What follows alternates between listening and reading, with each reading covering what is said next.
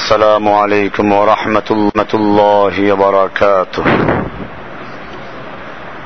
إن الحمد لله نحمده ونستعينه ونستغفره ونؤمن به ونتوكل عليه ونعوذ بالله من شرور أنفسنا ومن سيئات أعمالنا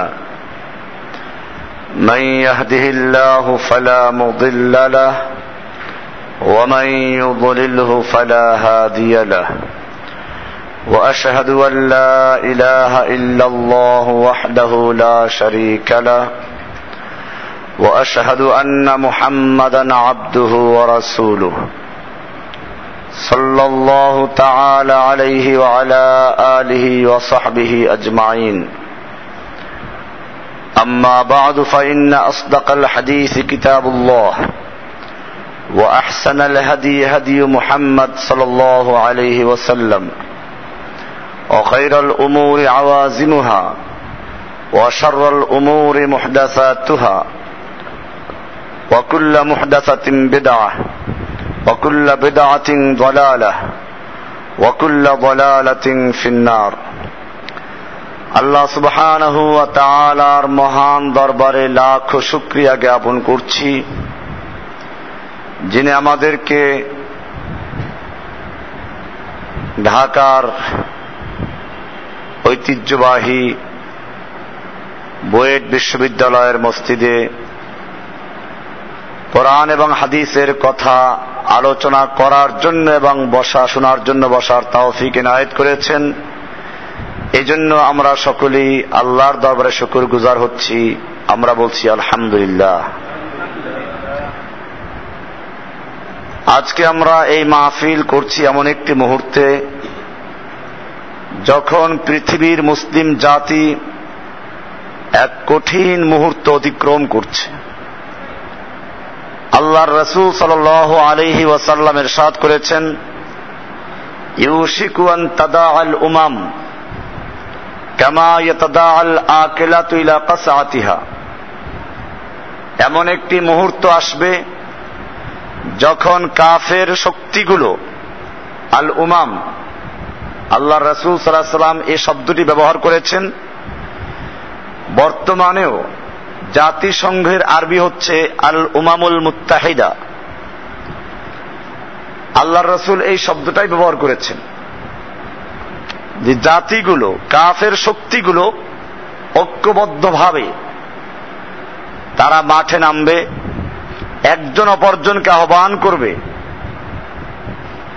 যেরকম ভাবে খাবার দস্তরখান বিছিয়ে মেহমানদেরকে ডাকা হয় খাবারের জন্য, ঠিক এরকম ভাবে কাফের শক্তিগুলো একজন অপরজনকে আহ্বান করবে মুসলিমদেরকে ধ্বংস করার জন্য। সাহাবায়ে কেরাম প্রশ্ন করলেন যে ইয়া রাসূলুল্লাহ, তখন কি মুসলিমরা একেবারে নগণ্য হবে? রাসূলুল্লাহ সাল্লাল্লাহু আলাইহি ওয়াসাল্লাম বললেন, না, মুসলিমদের সংখ্যা তখন অনেক বেশি হবে, কিন্তু ওয়ালাকিন্নাকুম গুসাউন কা গুসাই সাইল, তোমাদের মুসলিমদের সংখ্যা অনেক বেশি হবে ঠিকই, কিন্তু তাদের অবস্থা হবে বন্যার পানির সঙ্গে যেমন খড়কুটা ভেসে যায়, এই ভাসমান খড়কুটার মতো অবস্থা হবে। সাহাবায়ে কেরাম জিজ্ঞেস করলেন, ইয়া রাসূলুল্লাহ, এর কারণটা কি? বললেন, তোমাদের অন্তরের মধ্যে অহান ঢুকিয়ে দেওয়া হবে। সাহাবায়ে কেরাম বললেন, আমাল ওহান, ওহান কি জিনিস? আল্লাহর রাসূল সাল্লাল্লাহু আলাইহি ওয়াসাল্লাম বললেন, হুব্বুদ দুনিয়া ওয়া কারাহিয়াতুল মাউত।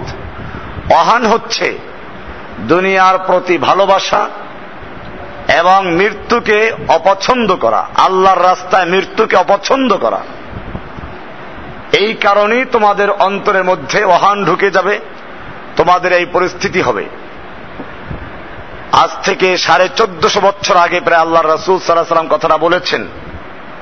যদি আমরা দেখি ইরাকে হামলা করার পূর্বে, আফগানিস্তানে হামলা করার পূর্বে কাফের শক্তিগুলো কিভাবে একজন অপরজনকে আহ্বান করেছে, আল্লাহর রাসূল সাল্লাল্লাহু আলাইহি ওয়াসাল্লামের ভবিষ্যৎবাণী হাদিসের প্রত্যেকটা কথা অক্ষরে অক্ষরে মিলে যায়। আজকে আমরা এই মাহফিল করছি এমন একটি মুহূর্তে যখন পৃথিবীর মুসলিম জাতিকে কিভাবে ধ্বংস করা যাবে, পৃথিবীর মানচিত্র থেকে কিভাবে মুছে ফেলা যাবে মুসলিমদের অস্তিত্বকে, এই পরিকল্পনা নিয়ে মাঠে নেমেছে কাফের শক্তিগুলো। আল কুফরু মিল্লাতুন ওয়াহিদা। আল্লাহ রাসূল সাল্লাল্লাহু আলাইহি ওয়াসাল্লাম বলেছেন, সমস্ত কাফের এক জাতি। মুসলিমদের বিরোধিতায় সমস্ত কাফের এক। আমরা তাই দেখতে পাচ্ছি, আজকে ইহুদি বলেন, খ্রিস্টান বলেন, হিন্দু বলেন, বৌদ্ধ বলেন, সব এক হয়ে গেছে একটা জাতির বিরুদ্ধে। কাদের বিরুদ্ধে? মুসলিমদের বিরুদ্ধে। এমনি ভাবে আমরা এর ফলে দেখি, একদিকে মুসলিমদের প্রথম কিবলা বাইতুল মুকাদ্দাস ওরা দখল করেছে, মুসলিমদের জমিন দখল করে ওখান থেকে মুসলিমদেরকে তাড়িয়ে দিচ্ছে, মুসলিমদের বাড়ি ঘরগুলোকে বুলডোজার দিয়ে ঘুরিয়ে দিচ্ছে। মুসলিম শিশুরা যখন ফিলিস্তিনের স্কুলে যায়, ওদের তল্লাশি করে। ওরা হয়তো ঢিল ছুড়ল, এর জবাবে ওরা ট্যাঙ্কের গোলা দিয়ে বুকটাকে ঝাঁঝরা করে দিচ্ছে। ইরাকের বুকে হামলা করার পূর্বে আমেরিকা অবরোধ দিয়ে প্রায় 10 লক্ষ মুসলিম শিশুদেরকে হত্যা করেছে। আফগানিস্তানে যুগ যুগ ধরে মুসলিমদেরকে পাখির মতো গুলি করে হত্যা করা হচ্ছে। আপনারা জানেন, যখন বামিয়ানের মূর্তি ভাঙ্গা হয়েছিল, সারা দুনিয়ার মিডিয়াগুলো তোলপাড় সৃষ্টি করল, মানবাধিকার লঙ্ঘন করা হয়েছে। আর সেই আফগানিস্তানে যখন একটা প্রাইমারি স্কুলে বোমা হামলা করে 300 শিশুদের হত্যা করলো, তাদের লাশগুলো লাইন দিয়ে সারিবদ্ধভাবে যখন রাখা হলো, পৃথিবীর মিডিয়াগুলো চুপ থাকলো, এটা মানবাধিকার লঙ্ঘন হয় নাই, কারণ এরা মুসলিমদের শিশু। এমনি ভাবে আপনারা জানেন, যখন পূর্ব তিমুরে মুসলিম দেশের একটা অংশ, ওরা আজ থেকে প্রায় 20 বছর আগে, আমাদের বাংলাদেশ সেনাবাহিনী রিপোর্ট করেছে কয়েকদিন আগে, সেখানে বলেছে 70 বছর আগে। আসলে 70 বছর লাগে নাই, ওরা এই প্ল্যান করেছিল মাত্র 20 বছর আগে। সেই প্ল্যান করে মাত্র 200 ছেলেদেরকে, যুবকদেরকে ওরা প্রশিক্ষণ দিয়ে মুসলিমদের উপরে হামলা করালো। মুসলিমদের বাড়ি ঘরগুলো আগুন দিয়ে জ্বালিয়ে দিল, মসজিদগুলোতে আগুন লাগালো। এরপরে যখন মুসলিম ছেলেরা তৈরি হলো, তখন জাতিসংঘের বাহিনী চলে আসলো।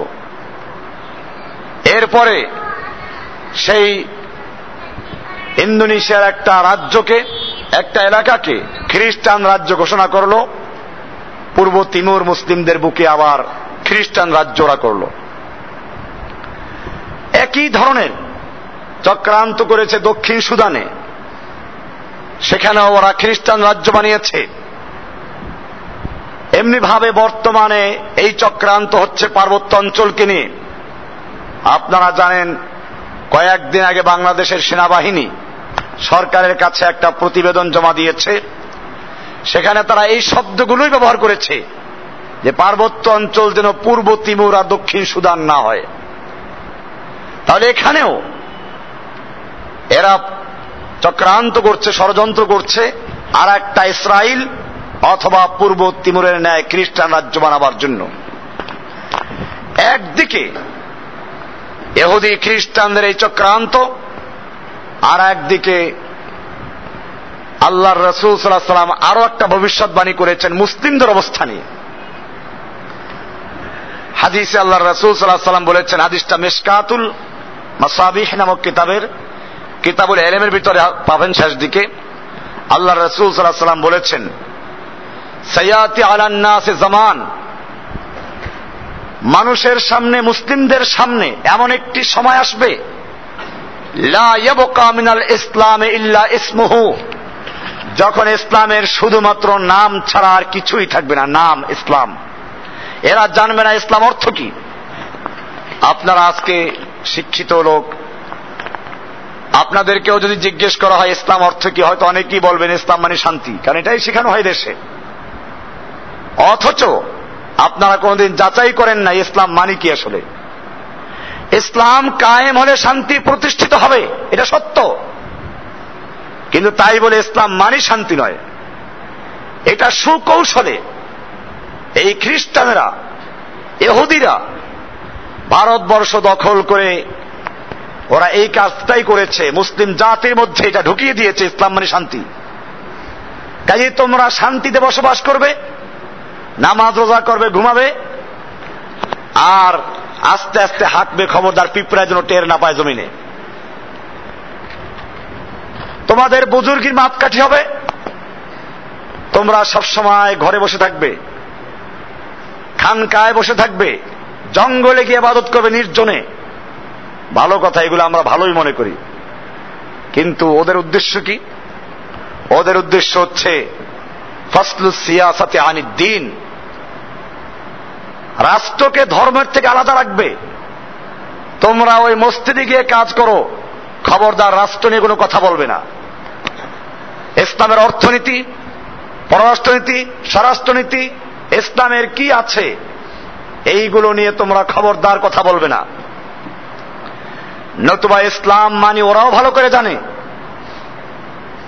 ডক্টর হান্স ভে উনি ওনার ডিকশনারি লিখেছেন ইসলাম মানে কি, ইংলিশে লিখেছেন, পরিষ্কার করে দিয়েছেন ইসলাম মানে শান্তি না, ইসলাম মানে হচ্ছে কারো কাছে আত্মসমর্পণ করা।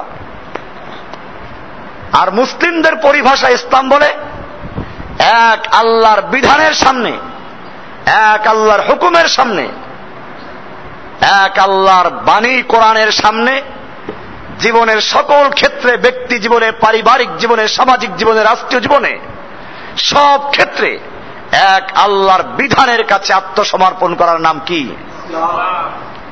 এটা কুফাররা ভালো করে জানে, ওরা জানে এটার অর্থ, এই অর্থ দিয়ে মুসলিমরা জানে। তাহলে এই মুসলিম জাতিকে আর কোনোভাবে দমন করা যাবে না, সেজন্য ওদেরকে শিখাও ইসলাম মানে শান্তি। হ্যাঁ, সালাম অর্থ শান্তি, আমরা একজন আরেকজনকে সালাম দেই, সালাম, আসসালামু আলাইকুম, তোমার উপরে আল্লাহর পক্ষ থেকে শান্তি বর্ষিত হোক, এই সালাম অর্থ শান্তি। ইসলাম মানে হচ্ছে এক কথায় এক আল্লাহর বিধানের কাছে আত্মসমর্পণ করে পৃথিবীতে শান্তি প্রতিষ্ঠিত করা, মানব রচিত বিধান, মানব রচিত আইন কানুন বাতিল করে মানুষের সার্বভৌমত্ব, মানুষের সংবিধান, মানব রচিত আইন সব বাতিল করে এক আল্লাহর সার্বভৌমত্ব, এক আল্লাহর সংবিধান কায়েমের মাধ্যমে শান্তি প্রতিষ্ঠিত করার নাম হচ্ছে ইসলাম। আর এরকম যারা কাজ করে, এরকম যারা আল্লাহর হুকুম মেনে চলে, তাদেরকে বলে মুসলিম। কিন্তু আজকে মুসলিম জাতি তা ভুলে গেছে। আজকে মুসলিম কাকে বলে? মুসলিম জাতি আজকে খাজা বাবা, গাজা বাবা, ল্যাংটা বাবা, পীর বাবা, দরগাওয়ালা, দুর্গাওয়ালা, গাউসুল আজম, খাজা বক্স, গঞ্জে বক্স, আতা বক্স, বান্দা নওয়াজ, গরিব নওয়াজ, এইসব টাইটেলগুলো দিয়ে মানুষদেরকে, পীর বুজুর্গদেরকে আল্লাহর আসনে বসিয়েছে। কারণ এই প্রত্যেকটা কাজ আল্লাহর। কার কাজ? আল্লাহর কাজ। আপনারা জানেন আমাদের এই দেশে মহাখালীতে একটা মসজিদ আছে, গাউসুল আজম বড় পীর আব্দুল কাদের জিলানী মসজিদ। আপনি চিন্তা করেন না গাউস মানে কি, গাউস অর্থ কি? বিপদে সাহায্যকারী, গাসাতান, বিপদে উদ্ধারকারী, বিপদে সাহায্যকারী। আল আজম মানে সবচেয়ে বড়। তাহলে অর্থ দাঁড়ায় এই, সবচেয়ে বড় বিপদে সাহায্যকারী। সে কে? না কোনো মানুষ। তাহলে মানুষকে যদি কেউ গাউসুল আজম বিশ্বাস করে, সে ব্যক্তির সঙ্গে সঙ্গে মুশরিক হয়ে যায়। বান্দা নওয়াজ, গরিব নওয়াজ, খাজা গরিবে নওয়াজ বলে না? গরিব নওয়াজ অর্থ কি? ফার্সি শব্দগুলো আপনার অর্থ জানেন না। গরিবে নওয়াজ মানে যে গরিবকে, অসহায়কে যিনি দান করেন, দান করার মালিককে, না কোনো মানুষ। এইভাবে আজকে বহু ইলা এবং বহু রবের ইবাদত চলছে। এজন্য মুসলিম জাতি আজ চতুর্দিকে বদদলিত, লাঞ্ছিত, বঞ্চিত, অবহেলিত। মুসলিম জাতিকে আজকে কেউ ভয় করে না। অথচ সাহাবায়ে কেরামদের যুগে আপনারা জানেন মুসলিমদের ভয়ে গোটা দুনিয়া সুপার পাওয়ারগুলো থরথর করে কাঁপত। কেন? আল্লাহ তাআলা কোরআনে বলেছেন, ওয়ালা তাহিনু ওয়ালা তাহজানু ওয়া আনতুমুল আ'লাউনা ইন কুনতুম মুমিনিন। খবরদার, তোমাদের কোনো ভয় নেই, তোমাদের কোনো চিন্তা নেই, তোমরাই থাকবে উচ্চ আসনে, তোমাদের শত্রুর কত শক্তি, কত অস্ত্র আছে, এগুলো তোমাদের চিন্তা করার দরকার নেই। ওয়ালা তাহিনু ওয়ালা তাহজানু, তোমাদের ভয় নেই, চিন্তা নেই। ওয়াং তুমুল আলাউনা, তোমরাই থাকবে উচ্চ আসনে, তোমরাই থাকবে বিজয়ী। ইনকুম তুম মুমিনিন, শর্ত হচ্ছে তোমরা যদি মুমিন হতে পারো। সেই মুমিন কারা? আজকে আমরা নিজেদেরকে দাবি করে মুমিন। কোরআনের সূরা বাকারা ৮ নম্বর আয়াতে আল্লাহ বলছেন, ওয়ামিনান নাসি মান ইয়াকুলু আমান্না বিল্লাহি, মানুষের মধ্যে অনেক মানুষ আছে এরকম যারা বলে আমরা আল্লাহকে বিশ্বাস করি, ওয়াবিল ইয়াউমিল আখির, আমরা পরকালেও বিশ্বাস করি, আমরা পাক্কা মুমিন। আল্লাহ বলছেন ওয়ামা হুম বিমুমিনিন, না ওরা মুমিন নয়, ওরা মুনাফিক। ওরা কি? মুনাফিক। আমরা মনে করি যে আল্লাহর রাসূল সাল্লাল্লাহু আলাইহি সাল্লামের যুগে কাফেররা আল্লাহ বিশ্বাস করতো না, সেজন্য ওরা কাফের ছিল, আমরা আল্লাহ বিশ্বাস করি, আমরা এই জন্য মুসলিম হয়ে গেছি। এই বিশ্বাস করে না? আমার দেশে মানুষ এটাই মনে করে যে আগের যুগের লোকেরা আল্লাহ বিশ্বাস করতো না, মক্কার কুফফার আল্লাহ বিশ্বাস করতো না, এই জন্য ওরা কাফের। বিষয়টা কি এরকম? আমরা কোরআনুল কারীমকে জিজ্ঞেস করবো আসলে মক্কার কুফফাররা বিশ্বাস করতো কিনা। আল্লাহর কোরআনে পরিষ্কার বলা আছে, সূরা যুখরুফের ৮৭ নম্বর আয়াত পড়ুন। আল্লাহ বলছেন ওয়ালা ইন সাআলতাহুম মান খালাকাহুম, হে নবী আপনি যদি ওদেরকে জিজ্ঞাসা করেন, কাদেরকে? মক্কার কুফফারদেরকে জিজ্ঞেস করেন, মান খালাকাহুম, কে ওদেরকে সৃষ্টি করেছে, লা ইয়াকুলুনাল্লাহ, তারা অবশ্যই বলবে সৃষ্টি করেছেন কে। তাহলে মক্কার কুফফাররাও বিশ্বাস করত সৃষ্টিকর্তা কে।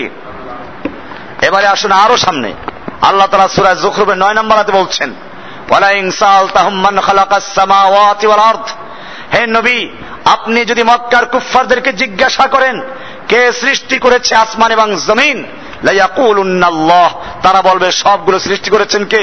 লা ইয়াকুলুনা খালাকাহুন্নাল আজিজুল আলিম, এক মহাপরাক্রমশালী মহাবিজ্ঞানী আল্লাহ সুবহানাহু ওয়া তাআলা এগুলো সৃষ্টি করেছেন। তাহলে মক্কার কাফেররাও বিশ্বাস করত আসমান জমিনের সৃষ্টিকর্তা আছেন একজন, তিনি কে? তিনি মহাবিজ্ঞানীও, তিনি মহাপরাক্রমশালীও। এইগুলো আল্লাহর নবীর যুগের কাফেররাও বিশ্বাস করত। এমনি ভাবে আজকে আমাদের সমাজে এই কালেমার দাওয়াত ব্যাপকভাবে হচ্ছে। আমি এগুলো আসতেছি আস্তে আস্তে। কেউ তর্জমা করে লা ইলাহা ইল্লাল্লাহ মানে কিছুর থেকে কিছু হয় না, আল্লাহর থেকে হয়। আছেন এরকম? দোকানে খাওয়ায় না, ব্যবসা বাণিজ্যে খাওয়ায় না, আসমানে খাওয়ায় না, জমিনে খাওয়ায় না, চাকরিতে খাওয়ায় না, এই তর্জমা করা হয়। লা ইলাহার তর্জমা কি এটা? আমরা এইটাই যদি হয়, কোরআনকে আমরা জিজ্ঞেস করবো, কোরআন পরিষ্কার বলছে না। মক্কার কুফফাররা এগুলো বিশ্বাস করতো, তাহলে মক্কার কাফেরদের সঙ্গে কোনো দ্বিমত হতো না। আল্লাহ তাআলা কোরআনে বলছেন ওয়ালা ইন সাআলতাহুম মান নাযালা মিনাস সামাই মান, হে নবী আপনি যদি ওদেরকে জিজ্ঞাসা করেন, মক্কার কুফফারদেরকে জিজ্ঞাসা করেন, মান নাযালা মিনাস সামাই মান, কে আসমান থেকে পানি বর্ষণ করে, ফাহিয়া বিহিল আরদ মিন বাদি মাউতিহা, অতঃপর সেই পানির মাধ্যমে মৃত্যু জমিনকে শুকিয়ে চৌচির হয়ে যাওয়া জমিনকে আবার তরুতাজা করেন কে, ফসল হওয়ার উপযুক্ত করেন কে, লা ইয়াকুলুনাল্লাহ, তারা বলবে সব করেন কে। তাহলে মক্কার কুফফাররা বিশ্বাস করত যে ফসল দেওয়ার মালিক কে, এরকম ভাবে বৃষ্টি দেওয়ার মালিক কে, এটা মক্কার কুফফাররা বিশ্বাস করত। এমনি ভাবে আল্লাহ সুবহানাহু ওয়া তাআলা আরো বলছেন যে চন্দ্র সূর্য এরকম ভাবে গ্রহ নক্ষত্র পরিচালনা করার মালিক আল্লাহ, এটা ওরা বিশ্বাস করত। আমরা যে আরো সামনে চলি আমরা দেখব যে শয়তানও বিশ্বাস করে আল্লাহ আছে, কারণ শয়তান আল্লাহর বেহেশত দেখেছে। জান্নাত থেকে বহিষ্কার হওয়ার পরেও শয়তান আল্লাহর কাছে আবেদন করেছে। কার কাছে আবেদন করেছে? আল্লাহর কাছে আবেদন করেছে, রব্বি, হে আমার রব, ফাংজিরনি ইলা ইয়াউমি ইউবাসুন, আমাকে কিয়ামত পর্যন্ত হায়াত দান করুন। শয়তান আবেদন করেছে কার কাছে? আল্লাহর কাছে। এমনি ভাবে আমরা যদি দেখি যে ফেরাউন নিজে আল্লাহ দাবি করেছিল, ওই ফেরাউনও আল্লাহকে বিশ্বাস করত, ফেরাউনেরও আল্লাহ বিশ্বাস করত, আর অনেক আল্লাহ ছিল ওর। কোরআনুল কারিমে সূরা আরাফের ১২৭ নম্বর আয়াত দেখবেন, আল্লাহ তাআলা বলছেন মুসা আলাইহিস সালাতু ওয়াস সালাম এবং হারুন যখন তার জাতিকে দাওয়াত দেওয়া শুরু করলেন, তখন এই ফেরাউন এবং তার মন্ত্রীগণ পরামর্শে বসল। ফেরাউনকে তার মন্ত্রী পরিষদ যে পরামর্শ দিয়েছিল, কোরআনে সেগুলো আছে। কোরআন বলছে অকাল আল মালাউ মিন কওমি ফিরাউনা, ফেরাউনের মন্ত্রী পরিষদ তাকে পরামর্শ দিল, তাকে বলল আতাদারু মুসা ওয়া কওমাহু, তুমি মুসাকে এবং তার জাতিকে কি এই সুযোগ দিবে? লিউফসিদু ফিল আরদে, যে তারা জমিনে ফাসাদ করবে। ওয়াইয়াদারাকা ওয়া আলিহাতাকা, এবং তোমাকে আর তোমার আল্লাহদেরকে বর্জন করবে, তোমাকে এবং তোমার আল্লাহদেরকে বর্জন করবে। সূরা আরাফের ১২৭ নম্বর আয়াত। এখানে পরিষ্কার হয়ে গেল যে ফেরাউনের অনেকগুলো আল্লাহ ছিল। এরকম ভাবে ইহুদি খ্রিস্টানরাও আল্লাহ বিশ্বাস করে।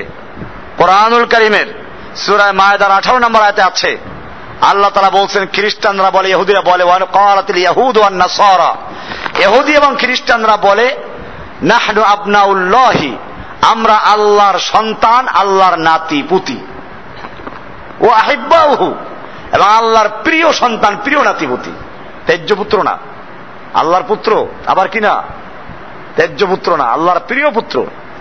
তাহলে বোঝা গেল এই বর্তমান যুগের ইহুদি খ্রিস্টানরা আল্লাহ বিশ্বাস করে। তাহলে ওদের সঙ্গে আমাদের পার্থক্য কোথায়? আজকে এটাই আমাদের ক্লিয়ার করতে হবে।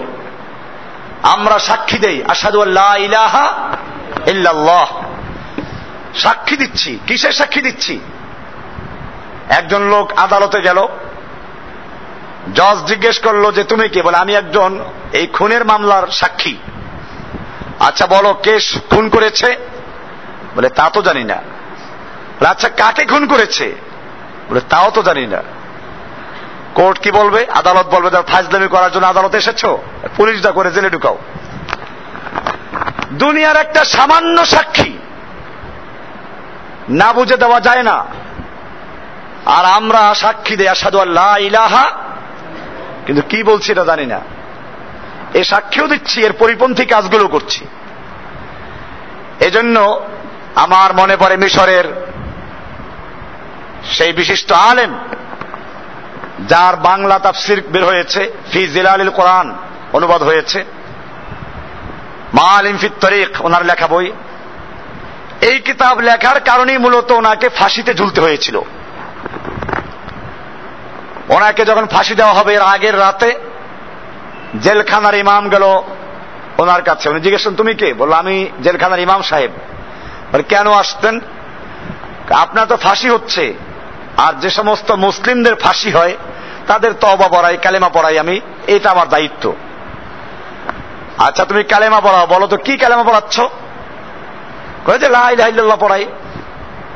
আশ্চর্য, আমি তো এই লা ইলাহা ইল্লাল্লাহ বলার কারণে, এই লা ইলাহা ইল্লাল্লাহর সাক্ষী দেওয়ার কারণে, এই লা ইলাহা ইল্লাল্লাহ সাক্ষী দেওয়ার জন্য, মুসলিমদেরকে উদ্বুদ্ধ করার কারণে আজকে আমি ফাঁসিতে ঝুলতে যাচ্ছি।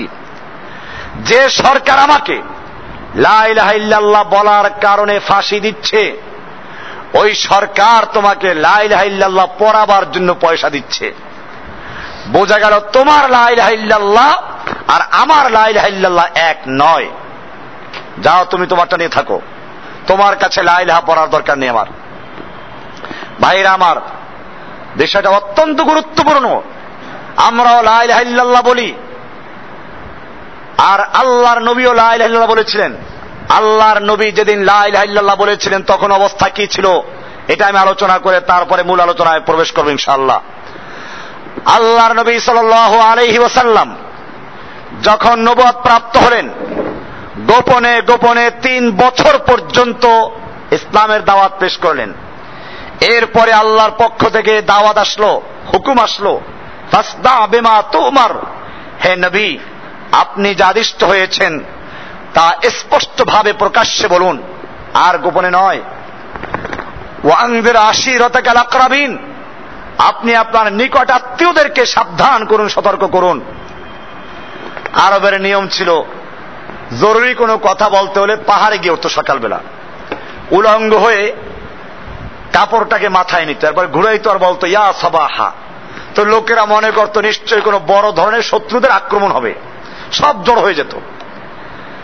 আল্লাহর নবী সাল্লাল্লাহু আলাইহি ওয়াসাল্লাম আরবের সে নিয়ম অনুযায়ী সকালবেলা গিয়ে সাফা পাহাড়ে উঠলেন।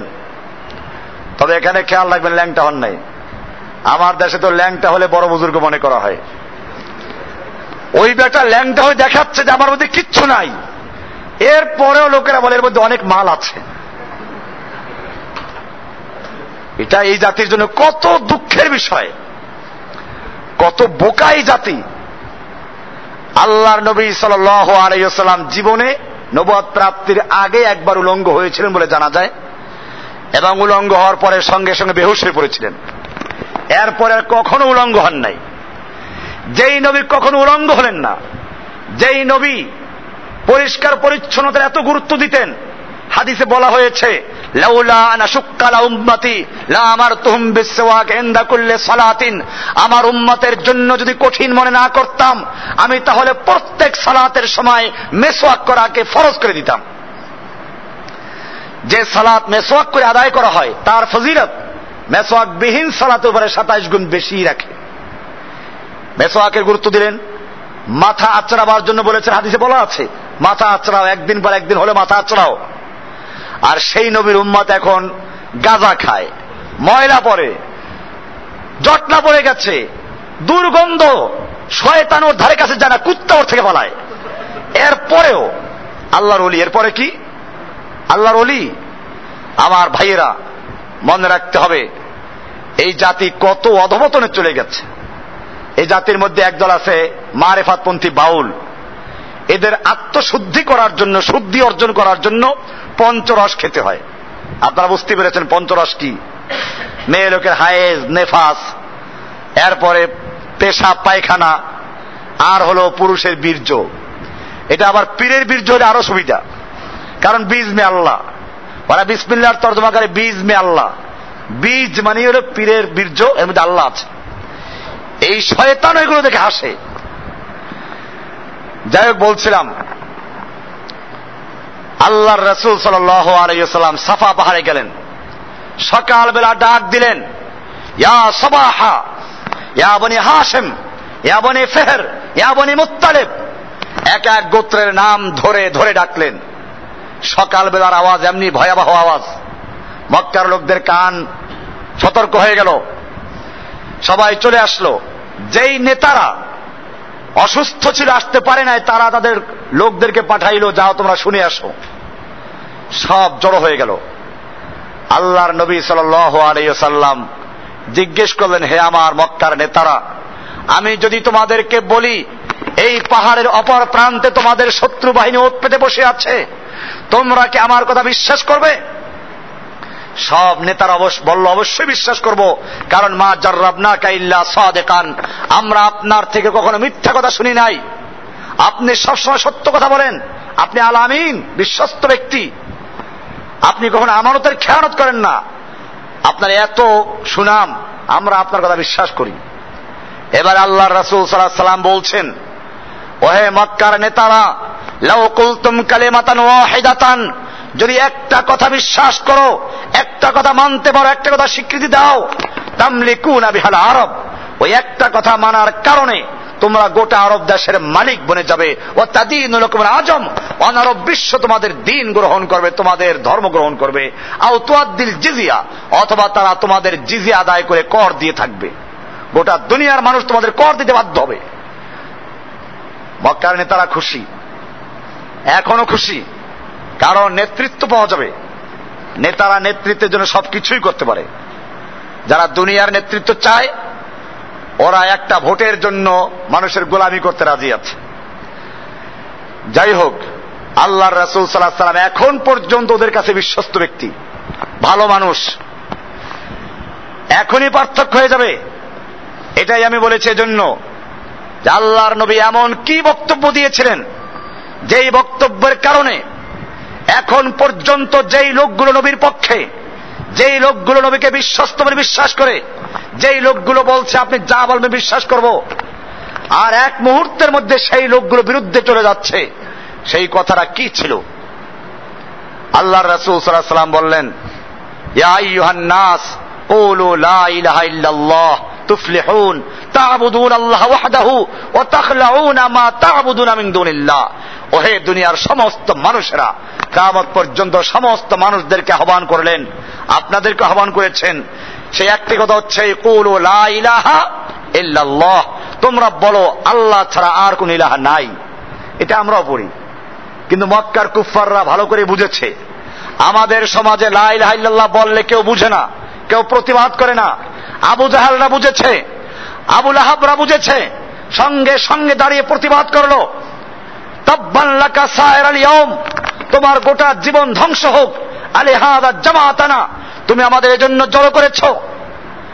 এরপরে আবু লাহাব আল্লাহর নবীকে মারতে উদ্যত, দুই হাত উঁচু করে। এজন্যই আল্লাহ নবীর পক্ষে একটা লোক প্রতিবাদ করতে পারল না। নবী বরক্ষুণ্ণ হয়ে ঘরে চলে গেলেন।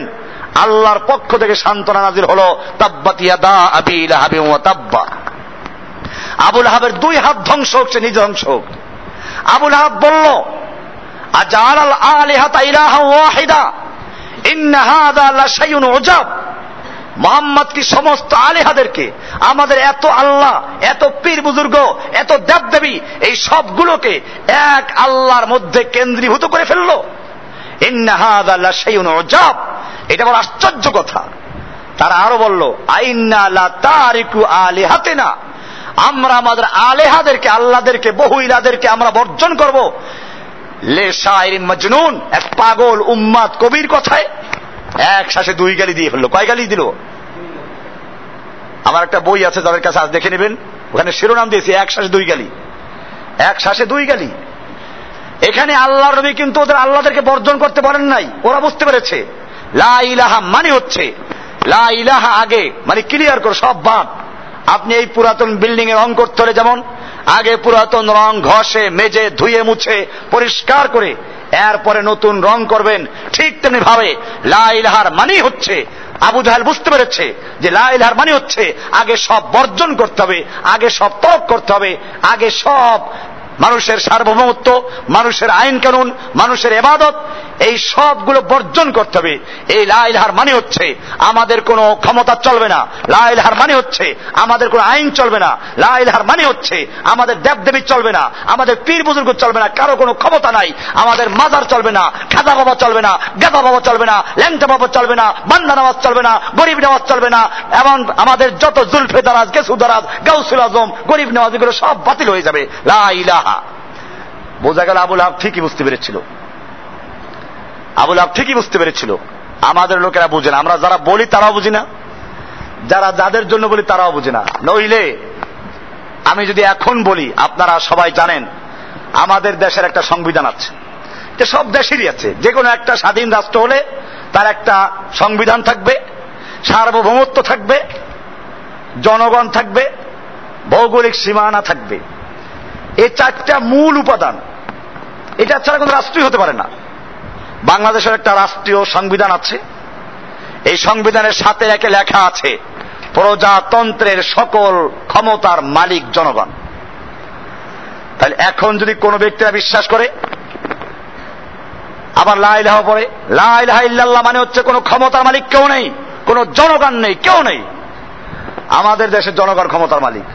কারণ এত ক্ষমতার মালিক হলে তো সমস্যা। সেজন্য জনগণ ভোট দেয়, ভোট দিয়ে ওই ক্ষমতাটাকে হস্তান্তর করে এমপিদের কাছে। এবারে এমপিরা ক্ষমতার মালিক হয়ে জনগণের ক্ষমতা পেয়ে গেল, এরপরে সংসদে গিয়ে বসলো। সংসদে গিয়ে এখন যে কয়জন বসলো, গোটা দেশের জনগণের ক্ষমতা তাদের কাছে। এখন এরা সার্বভৌম ক্ষমতার মালিক। এই প্রথমে সার্বভৌমত্ব আসে। সার্বভৌমত্বের কমান্ড কি, আইন বলা হয়। কাজে তারা সার্বভৌম ক্ষমতার মালিক হয়ে গেল, ওখানে মালিক হয়ে বসলো। আপনারা আশ্চর্য হবেন, ফেরাউন যে আল্লাহ দাবি করেছিল, এই ফেরাউন এই অর্থে আল্লাহ দাবি করেছিল। ফেরাউন আসমান আল্লাহ দাবি করে নাই, এটা দাবি করতে পারে না, দাবি করলে কেউ মানবেও না। চন্দ্র সূর্যের মালিক আমি, আসমানের মালিক আমি, এই দাবি কেউ করতে পারে? এই দাবি ফেরাউন করলে ওরে কেউ মানত, থাপ্পড় মারত ওরা। তাহলে বোঝা গেল ফেরাউন এই যে আল্লাহ দাবি করেছিল, ভালো করে বুঝবেন আমার জাতি কত যে অজ্ঞ। এরা মনে করে ফেরাউন আল্লাহ দাবি করেছিল, এবার আল্লাহ দাবি করলে সেই আল্লাহ কি আসমানের আল্লাহ? এটা দাবি করলে কেউ মানত নাকি? কোরআনে স্পষ্ট বলা আছে, ফেরাউন বলছে আলাইসা লি মুলকু মিসরিন হাযা, এই মিশরের ক্ষমতা কি আমার হাতে নয়? তাহলে বুঝা গেল মিশরের ক্ষমতার মালিক সেই, সেটা আল্লাহ দাবি করেছে। আমাদের এই লোকগুলো সারা দেশের ভোট পেয়ে তারপরে বাংলাদেশের সর্বময় ক্ষমতার মালিক হয়ে তারা সার্বভৌমত্বের দাবি করছে। এরা কোন আসনে বসলো? এখন আল্লাহর আসনে বসলো। অথচ এই ক্ষমতার মালিক একমাত্র কে? আল্লাহ সুবহানাহু ওয়া তাআলা। আপনারা বলবেন এরা তো আসমান আল্লাহ দাবি করে নাই, ফেরাউন আসমান আল্লাহ দাবি করে নাই, ফেরাউন যে অর্থে আল্লাহ দাবি করেছিল সেই অর্থেই এই লোকগুলো কি দাবি করে? আল্লাহ দাবি না করলেও শব্দটা আল্লাহ শোনায়, কারণ আরবি তো জানে না, বাংলায় বলে সার্বভৌমত্বের মালিক। তো সার্বভৌমত্বের মালিক কি বলে আল্লাহ আরবিতে? সার্বভৌম ক্ষমতার মালিক। এই সার্বভৌম ক্ষমতার মালিক হওয়ার জন্য কি কোয়ালিটি দরকার? ওটা কোরআনে আছে। আয়াতুল কুরসির এত ফজিলত কেন? আপনার আয়াতুল কুরসির ফজিলত সবার কাছেই শুনবেন, যে সকালে একবার বলে সারাদিনে ভূত পালায়, শয়তানে তার ধরবে না। আবার সন্ধ্যায় একবার পড়লে সারাদিনে ভূত তার ধারে কাছে আসবে না, সারা রাত্রে। কেন এত এত পাওয়ার কেন? এর মধ্যে আছে আল্লাহু লা ইলাহা ইল্লাল্লাহ, আল্লাহ যিনি ছাড়া কোনো ইলাহা নাই, কোনো মাবুদ নাই, কারণ আনুগত্য করা যাবে না। আল হাইয়্যু, তিনি চিরঞ্জীব। তোদের যত আল্লাহ আছে সব মরবে। ওরা দেখা যায় বক্তব্য করতে গিয়ে হা করে চাই থাকে, করে নাই? ওই যে ফখরউদ্দিন, এই বেটা বক্তৃতা করতে গিয়ে বেশি পড়ে রয়েছে। তাহলে বোঝা গেল আল হাইয়্যু আল কাইয়্যুম, যিনি চির প্রতিষ্ঠিত, ওগুলো মরবে না, এরা মরে যায়। লা তাখুযুহু সিনাতুন ওয়ালা নাওম, যাকে ঘুম স্পর্শ করে না, ঘুমের আগে তন্দ্রাও স্পর্শ করে না। তোদের ওগুলো রাত্রে গিয়ে দেখো, 12টার পরে, 1টার পরে, 3টার পরে গিয়ে দেখো কেমন ঘুমায়, নাক দিয়ে ওটানে আর পিঠ দিয়ে ওটানে। ভাইরা আমার, এই যে লোকগুলো আছে এরা সার্বভৌম ক্ষমতার মালিক, সার্বভৌমত্বের মালিক। আল হাইয়্যু লা তাখুযুহু সিনাতুন ওয়ালা নাওম লাহু মা ফিস সামাওয়াতি ওয়া মা ফিল আরদ, আসমান এবং জমিনের একচ্ছত্র মালিকানা তার। সার্বভৌমত্বের জন্য মালিকানার প্রয়োজন, মালিকানাই নাই, কিসের মালিক সে? এরপরে বলছেন মান যাল্লাযী ইয়াশফাউ ইনদাহু ইল্লা বিইজনিহি, কে আছে এমন যে তার কাছে সুপারিশ করবে তার অনুমতি ছাড়া? সুপারিশ করতে হলেও পূর্বের অনুমতি লাগবে। দুনিয়া আছে কি এরকম? এরপরে বলছেন ইয়ালামু মা বাইনা আইদিহিম ওয়া মা খালফাহুম, আগের পিছের সব জানে, আর তোমার এই লোকগুলো কিচ্ছু জানে না। এই জন্য আয়াতুল কুরসির এত মর্যাদা। এই জন্য বলছি ইসলামের সার্বভৌম ক্ষমতা মালিককে কোরআনুল কারীমের সূরায়ে আলে ইমরানের 26 নম্বরে বলা আছে, কুলিল্লাহুম্মা মালিকাল মুলক, হে আল্লাহ, হে নবী আপনি আল্লাহ, কুল, হে নবী আপনি জানিয়ে দিন, আল্লাহুম্মা মালিকাল মুলক, আল্লাহই হচ্ছেন সমস্ত ক্ষমতার মালিক। সমস্ত ক্ষমতার মালিক কে? মালিকুল মুলক, সার্বভৌম ক্ষমতার মালিক আল্লাহ। তুতিল মুলকা মান তাশা, তুমি যাকে ইচ্ছা তাকে ক্ষমতা দান করো, মুলক ক্ষমতা। ওয়াতানজিউল মুলকা মিম্মান তাশা, আর তুমি যার থেকে ইচ্ছা ক্ষমতা ছিনিয়ে নাও। ওয়াতুইজ্জু মান তাশা, তুমি যাকে ইচ্ছা করে ইজ্জত দান করো। ওয়াতুযিল্লু মান তাশা, তুমি যাকে ইচ্ছা করো অপমান করো। বিয়াদিকাল খায়রু, সমস্ত খায়রের চাবিকাঠি তোমার হাতে। কোরআনে একটা সূরার নামও আছে সূরা মুলক, আছে না? তাবারাকাল্লাযী বিয়াদিহিল মুলক, এই সূরার অনেক মর্যাদা আছে। তাহলে বোঝা গেল ইসলামের সার্বভৌম ক্ষমতা মালিককে, আর আমাদের সংবিধানের সার্বভৌম ক্ষমতা মালিককে জনগণ। এরপরে আসুন, আল্লাহ যেহেতু সার্বভৌম ক্ষমতার মালিক, আর যিনি ক্ষমতার মালিক তার আইন দেওয়ার ইখতিয়ার আছে। আপনি একটা কারখানার মালিক, 10,000 শ্রমিক আপনার অধীনে কাজ করে, আপনি মালিক, আপনার ক্ষমতা আছে। এখন আপনি যেটা বলবেন ওইটা আইন। আর আমি যদি ওই কারখানায় গিয়ে সারাদিন চিল্লাই, আমার কথা কেউ মানবে? কারণ আমার ওখানে ক্ষমতা নাই। এই জন্য ক্ষমতা লাগবে। ক্ষমতার মাধ্যমে যে হুকুম দেওয়া হয় সেটার নাম কি? এই জন্য আল্লাহ সুবহানাহু ওয়া তাআলা বলছেন, যেহেতু সার্বভৌম ক্ষমতা মালিক আল্লাহ, আইন দেওয়ার অধিকারও কার? আলা লাহুল খালকু ওয়াল আমরু, সৃষ্টি যার, আইন চলবে তার। ইনিল হুকমু ইল্লা লিল্লাহ, আল্লাহ ছাড়া আর কোনো বিধান দেওয়ার এখতিয়ার নাই, ক্ষমতাই নেই কারো। আমাদের সংসদে কি আছে? সংবিধানের ধারা 7-2 লেখা আছে, জনগণের অভিপ্রায়ে, হুবহু ভাষাটা আপনারা দেখে নেবেন, এই সংবিধান দেশের সর্বোচ্চ আইন বলে বিবেচিত হবে। অন্য অন্য আইনের যতখানি এই আইনের সাথে অসামঞ্জস্যশীল, ওই আইনের ততখানি বাতিল বলে গণ্য হবে। এখন আসুন, এটার দ্বারা যদি এরা অন্যান্য বিদেশের সংবিধানকে বুঝাতো আমাদের কোনো আপত্তি ছিল না, কিন্তু এটার আওতায় দেখা যায় কোরআনকেও নিয়ে এসেছে। কোরআনের যে সমস্ত আইনগুলো, কোরআনের যে সমস্ত বিধানগুলো ওই সংবিধানের ধারার সঙ্গে অমিল আছে, সেগুলো বাতিল হয়ে গেছে। এই জন্য আমরা দেখি কোরআনের বিধান, চোরের হাত কাটা বিধান চলে না। কোরআন বলছে মদ হারাম, এরা বলল লাইসেন্স থাকলে হালাল, বৈধ। হালাল মানে কি? বৈধ। তো লাইসেন্স থাকলে বৈধ। কোরআন বলছে মূর্তি তৈরি করা যাবে না, এটা হারাম, এরা বলছে মূর্তি তৈরি করা যাবে। রাস্তার মোড়ে মোড়ে মূর্তি, আপনাদের আশপাশে মূর্তি আছে বহুত। এরকম ভাবে এই মূর্তি দিয়ে স্কুল কলেজ ইউনিভার্সিটি পর্যন্ত ভরে ফেলেছে। এমনি ভাবে আল্লাহ সুবহানাহু ওয়া তাআলা বলেন জিনা বিচার হারাম, এরা বলল পতিতালয়ের লাইসেন্স থাকলে ওটা হারাম না, যৌনকর্মী। ওরা কি যৌনকর্মী? ওদেরকে পতিতা বলা যাবে না, বেশ্যা বলা যাবে না, ওরা কর্মী, যৌনকর্মী। এরকম ভাবে আল্লাহ সুবহানাহু ওয়া তাআলা যে আইনগুলো দিয়েছেন, এখন তো জানেন পর্দার আইন নিয়ে চলছে, তারপরে আপনার নারীদের সম্পত্তির অধিকার নিয়ে চলছে।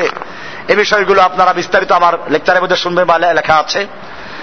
আমার আজকে এই বিষয়ে লেকচার দেওয়ার উদ্দেশ্য হচ্ছে এই, আমি দেখাচ্ছি যে আল্লাহর বিধান যেখানে যেখানে সংবিধানের সাথে সাংঘর্ষিক, সেখানে আল্লাহর কোরআনের বিধানকে বাতিল করা হয়েছে, ওদেরটাকে বহাল রাখা হয়েছে। এবারে তাহলে যদি আল্লাহর কমান্ড কেউ না মানে, আল্লাহর বিধান কেউ না মানে, তাহলে আল্লাহকে মানা হলো? লা ইলাহা ইল্লাল্লাহর মানেই হচ্ছে লা ইলাহা, কোন ইলাহ নাই, কারো আনুগত্য চলবে না। লা মা'বুদা, কারো কোনো মা'বুদ নাই, কারো ইবাদত করব না, কারো আনুগত্য করব না। ইল্লাল্লাহ, কাকে ছাড়া? আল্লাহ ছাড়া কারো হুকুম মানব না। তাহলে এই সাক্ষী কিন্তু আমরা দিচ্ছি, এই সাক্ষীকে আমরা বুঝে দিচ্ছি। আমাদের তো সেই আদালতের বেচারার মতো হলো, না বুঝে সাক্ষী দিচ্ছি, যেন আমরাও বুঝি না, আর যেখানে সাক্ষী দিচ্ছি সেই সমাজের লোকেরা আমাদের কিছু বলে না। নতুবা আল্লাহর নবী যেদিন এই ঘোষণা করলেন সেদিন কি হলো? বলেছিলাম যে আল্লাহর নবীকে ওরা মারতে উদ্যত হলো। আবু লাহাব প্রতিবাদ করলো, পুরা মসজিদ বিগড়ে গেল। এরপরে আল্লাহর নবীর কাছে পরের দিন মক্কার নেতারা আসলো আল্লাহর নবীর চাচা আবু তালেবের কাছে। আবু তালেব, তুমি একজন আমাদের সম্ভ্রান্ত ব্যক্তি মক্কার, তোমার ভাতিজাকে ভালো জানতাম, কিন্তু পাগল হয়ে গেছে। পাগল হোক আর যাই হোক, আমাদের প্রস্তাব, সে যদি বড় ধনী হতে চায় আমরা তাকে চাঁদা করে ধনী করে দিব। যদি সুন্দরী নারী বিয়ে করতে চায় মক্কার সবচেয়ে সুন্দরী নারী বিয়ে দিব। যদি নেতা হতে চায় মক্কার নেতৃত্বের মুকুট থেকে পরিধান করে দেওয়া হবে, কিন্তু একটা শর্ত, তা হচ্ছে এই লা ইলাহা ইল্লাল্লাহর দাওয়াত দেওয়া যাবে না। আল্লাহর নবীর চাচা আবু তালেব আল্লাহর নবীর কাছে গিয়ে বলল, বিষয়টা অনেক গুরুত্বপূর্ণ, এদের পাওয়ার, এদের ক্ষমতা তোমরা জানো, এদের দল আছে, এদের জনগণ আছে। আল্লাহ নবী সাল্লাল্লাহু আলাইহি ওয়াসাল্লামকে আবু তালেব বলার পরে আল্লাহর নবী সাল্লাল্লাহু আলাইহি ওয়াসাল্লাম উত্তর দিলেন, চাচা, সারা জীবন তোমার কাছে লালিত পালিত হয়েছি, জন্মের পূর্বে আব্বাকে হারিয়েছি, জন্মের 6 বছরের মাথায় আম্মাকে হারিয়েছি, দাদার কাছে 2 বছর ছিলাম, এরপরে সেও মারা গেল। 8 বছর বয়সের থেকে তুমি নিজের ছেলের চেয়ে আমাকে বেশি আদর করেছো, লালন পালন করেছো। জেনে রাখো, ওরা এইগুলো না, মক্কার এই নেতৃত্ব নয়। আসমানের সূর্য যদি আমার এক হাতে তুলে দেয়, আসমানের চন্দ্র এক হাতে তুলে দেয়, আমি মুহূর্তকালের জন্য কালেমাতুশ শাহাদা লা ইলাহা ইল্লাল্লাহর দাওয়াত থেকে বিরত থাকবো না। কারণ আমি দাওয়াত দিচ্ছি আল্লাহর পক্ষে, যালিকা বিআন্নাল্লাহা মাওলাল্লাযীনা আমানু ওয়া আন্নাল কাফিরিনা লা মাওলা লাহুম। আমি যার পক্ষে দাওয়াত দিচ্ছি তিনি ওদের চেয়ে অনেক বড় ক্ষমতার মালিক, তার পাওয়ার অনেক বেশি, তার ক্ষমতা অনেক বেশি, তিনি সার্বভৌম ক্ষমতার মালিক। তার আইন কেবল চলবে, এছাড়া কারো আইন চলবে না। আমার মাওলা আছে, দুনিয়ার কুফফারদের কোনো মাওলা নাই, আমি তার পক্ষে দাওয়াত দিচ্ছি। ভাইরা আমার, এরপরে আপনারা জানেন জুলুম নির্যাতন শুরু হলো। শেষ পর্যন্ত নবীকে হত্যা করার জন্য ঘেরাও করেছিল, আল্লাহ তাআলা তারপরে সাহায্য করেছেন। আমাদেরকে মনে রাখতে হবে, এই কুফরি মতবাদ আজকে আমাদের সমাজে আছে। মুসলিমরা লা ইলাহা ইল্লাল্লাহ পড়ে, আবার এই মূর্তি, এই জনগণের সার্বভৌমত্ব, জনগণের তৈরি করা আইন, মানব রচিত আইন, এই সবগুলো আমাদের সমাজে ঢুকে আছে। আমাদেরকে লা ইলাহা ইল্লাল্লাহর সাক্ষী দিতে হলে আমাদেরকে বুঝে শুনে সাক্ষী দিতে হবে। এই সাক্ষী সাধারণ সাক্ষী না। কোরআনুল কারিমে আল্লাহ তাআলা বলেছেন যে কুল আইয়ু শাইইন আকবারু শাহাদা, সবচেয়ে বড় সাক্ষী কোনটি তুমি কি জানো? আমাদের যদি প্রশ্ন করা হয় সবচেয়ে বড় সাক্ষী কোরআনে কোনটা, হয়তো অনেকে বলতে পারবো না। এটা কোরআনুল কারিমের সূরা আনআম এর 19 নম্বর আয়াতে বলা আছে কুল আইয়ু শাইইন আকবারু শাহাদা। এই আয়াতের শেষে কি বলা আছে? কুল ইন্নামা হুয়া ইলাহু ওয়াহিদুন, এক আল্লাহ, আল্লাহ যে এক, আমাদের মাবুদ একজন, এর সাক্ষী দেওয়া হচ্ছে সবচেয়ে বড় সাক্ষী। কোরআনুল কারিমে এই সাক্ষীটার এত গুরুত্ব দেওয়া হয়েছে, আল্লাহ তাআলা সূরা আলে ইমরানের 18 নম্বর আয়াতে বলেছেন শাহিদাল্লাহু আন্নাহু লা ইলাহা ইল্লাল্লাহ হুয়া ওয়াল মালায়েকাতু ওয়া উলুল ইলমি কায়েমান বিল কিসত লা ইলাহা ইল্লা হুয়াল আজিজুল হাকীম। আল্লাহ তাআলা সাক্ষী দিচ্ছেন, ফেরেশতারা সাক্ষী দিচ্ছে, সমস্ত ইলমওয়ালারা সাক্ষী দিচ্ছে, জ্ঞানীরা সাক্ষী দিচ্ছে। সেই সাক্ষীটা কি? যে সাক্ষী আল্লাহ নিজে দিয়েছেন, যে সাক্ষী ফেরেশতারা দেয়, যে সাক্ষী সমস্ত জ্ঞানীরা দেয়, সেই সাক্ষীটা কোনটা? লা ইলাহা ইল্লা হুয়া, আল্লাহ ছাড়া কোনো ইলাহা নেই। এই সাক্ষী দেওয়া, এই সাক্ষী বুঝে শুনে দিতে হবে। আজকে আমরা সাক্ষী দিচ্ছি, আবার এর বিপরীত কাজগুলো করছি। কিছু শিরিক ভিআইপি শিরিক, কিছু গরিবদের শিরিক। ভিআইপি শিরিক কোনটা? আমাদের দেশে অনেকে লা ইলাহা ইল্লাল্লাহ দাওয়াত দেয়, কিন্তু তাদের লা ইলাহা ইল্লাল্লাহ এই ভিআইপি শিরিকগুলো স্পর্শ করে না। লা ইলাহা ইল্লাল্লাহর মানেই হচ্ছে রাষ্ট্রীয়ভাবে যারা শিরিক করছে, সামাজিকভাবে যারা শিরিক করছে, সবগুলো। বরং আমরা দেখি অনেকে শিরিক বলতে শুধুমাত্র কবর পূজাকে কেউ বুঝে, কেউ পীর পূজাকে বুঝে, কিন্তু রাষ্ট্রীয়ভাবে আল্লাহর সার্বভৌমত্বকে অস্বীকার করা, এটা যে বড় শিরিক, এটা যে সবচেয়ে বড় শিরিক। বরং নবীদের প্রথম বিরোধিতা করেছে রাষ্ট্রীয় শক্তি। মুসা আলাইহিস সালাম যখন লা ইলাহার দাওয়াত দিলেন, তখন তার বিরুদ্ধে দাঁড়িয়েছিল কারা? ফেরাউনরা। ফেরাউনরা তৎকালীন রাষ্ট্র ক্ষমতার মালিক ছিল। ইব্রাহিম আলাইহিস সালাম যখন তাওহীদের দাওয়াত দিলেন, তার বিরুদ্ধে দাঁড়িয়েছেন নমরুদরা, তৎকালীন রাষ্ট্র ক্ষমতার অধিকারী। আমাদের নবীজি যখন দাওয়াত দিলেন, তখন তার বিরুদ্ধে দাঁড়িয়েছে মক্কার আবু জাহেল, আবুল হাবরা, মক্কার ক্ষমতা, রাষ্ট্র ক্ষমতার অধিকারী।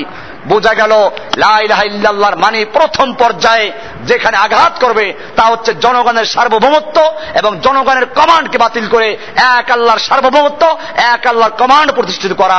এটা হচ্ছে লা ইলাহা ইল্লাল্লাহর মূল অর্থ। এই সাক্ষী দিতে হলে আপনাকে বুঝে শুনে দেওয়া এবং এটাকে বাস্তবায়ন করার জন্য কাজ করা। কাজ কেমনে করব?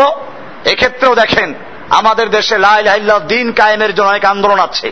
ভাইরা আমার, ইসলামের জন্য দেশে বহু সংগঠন আছে।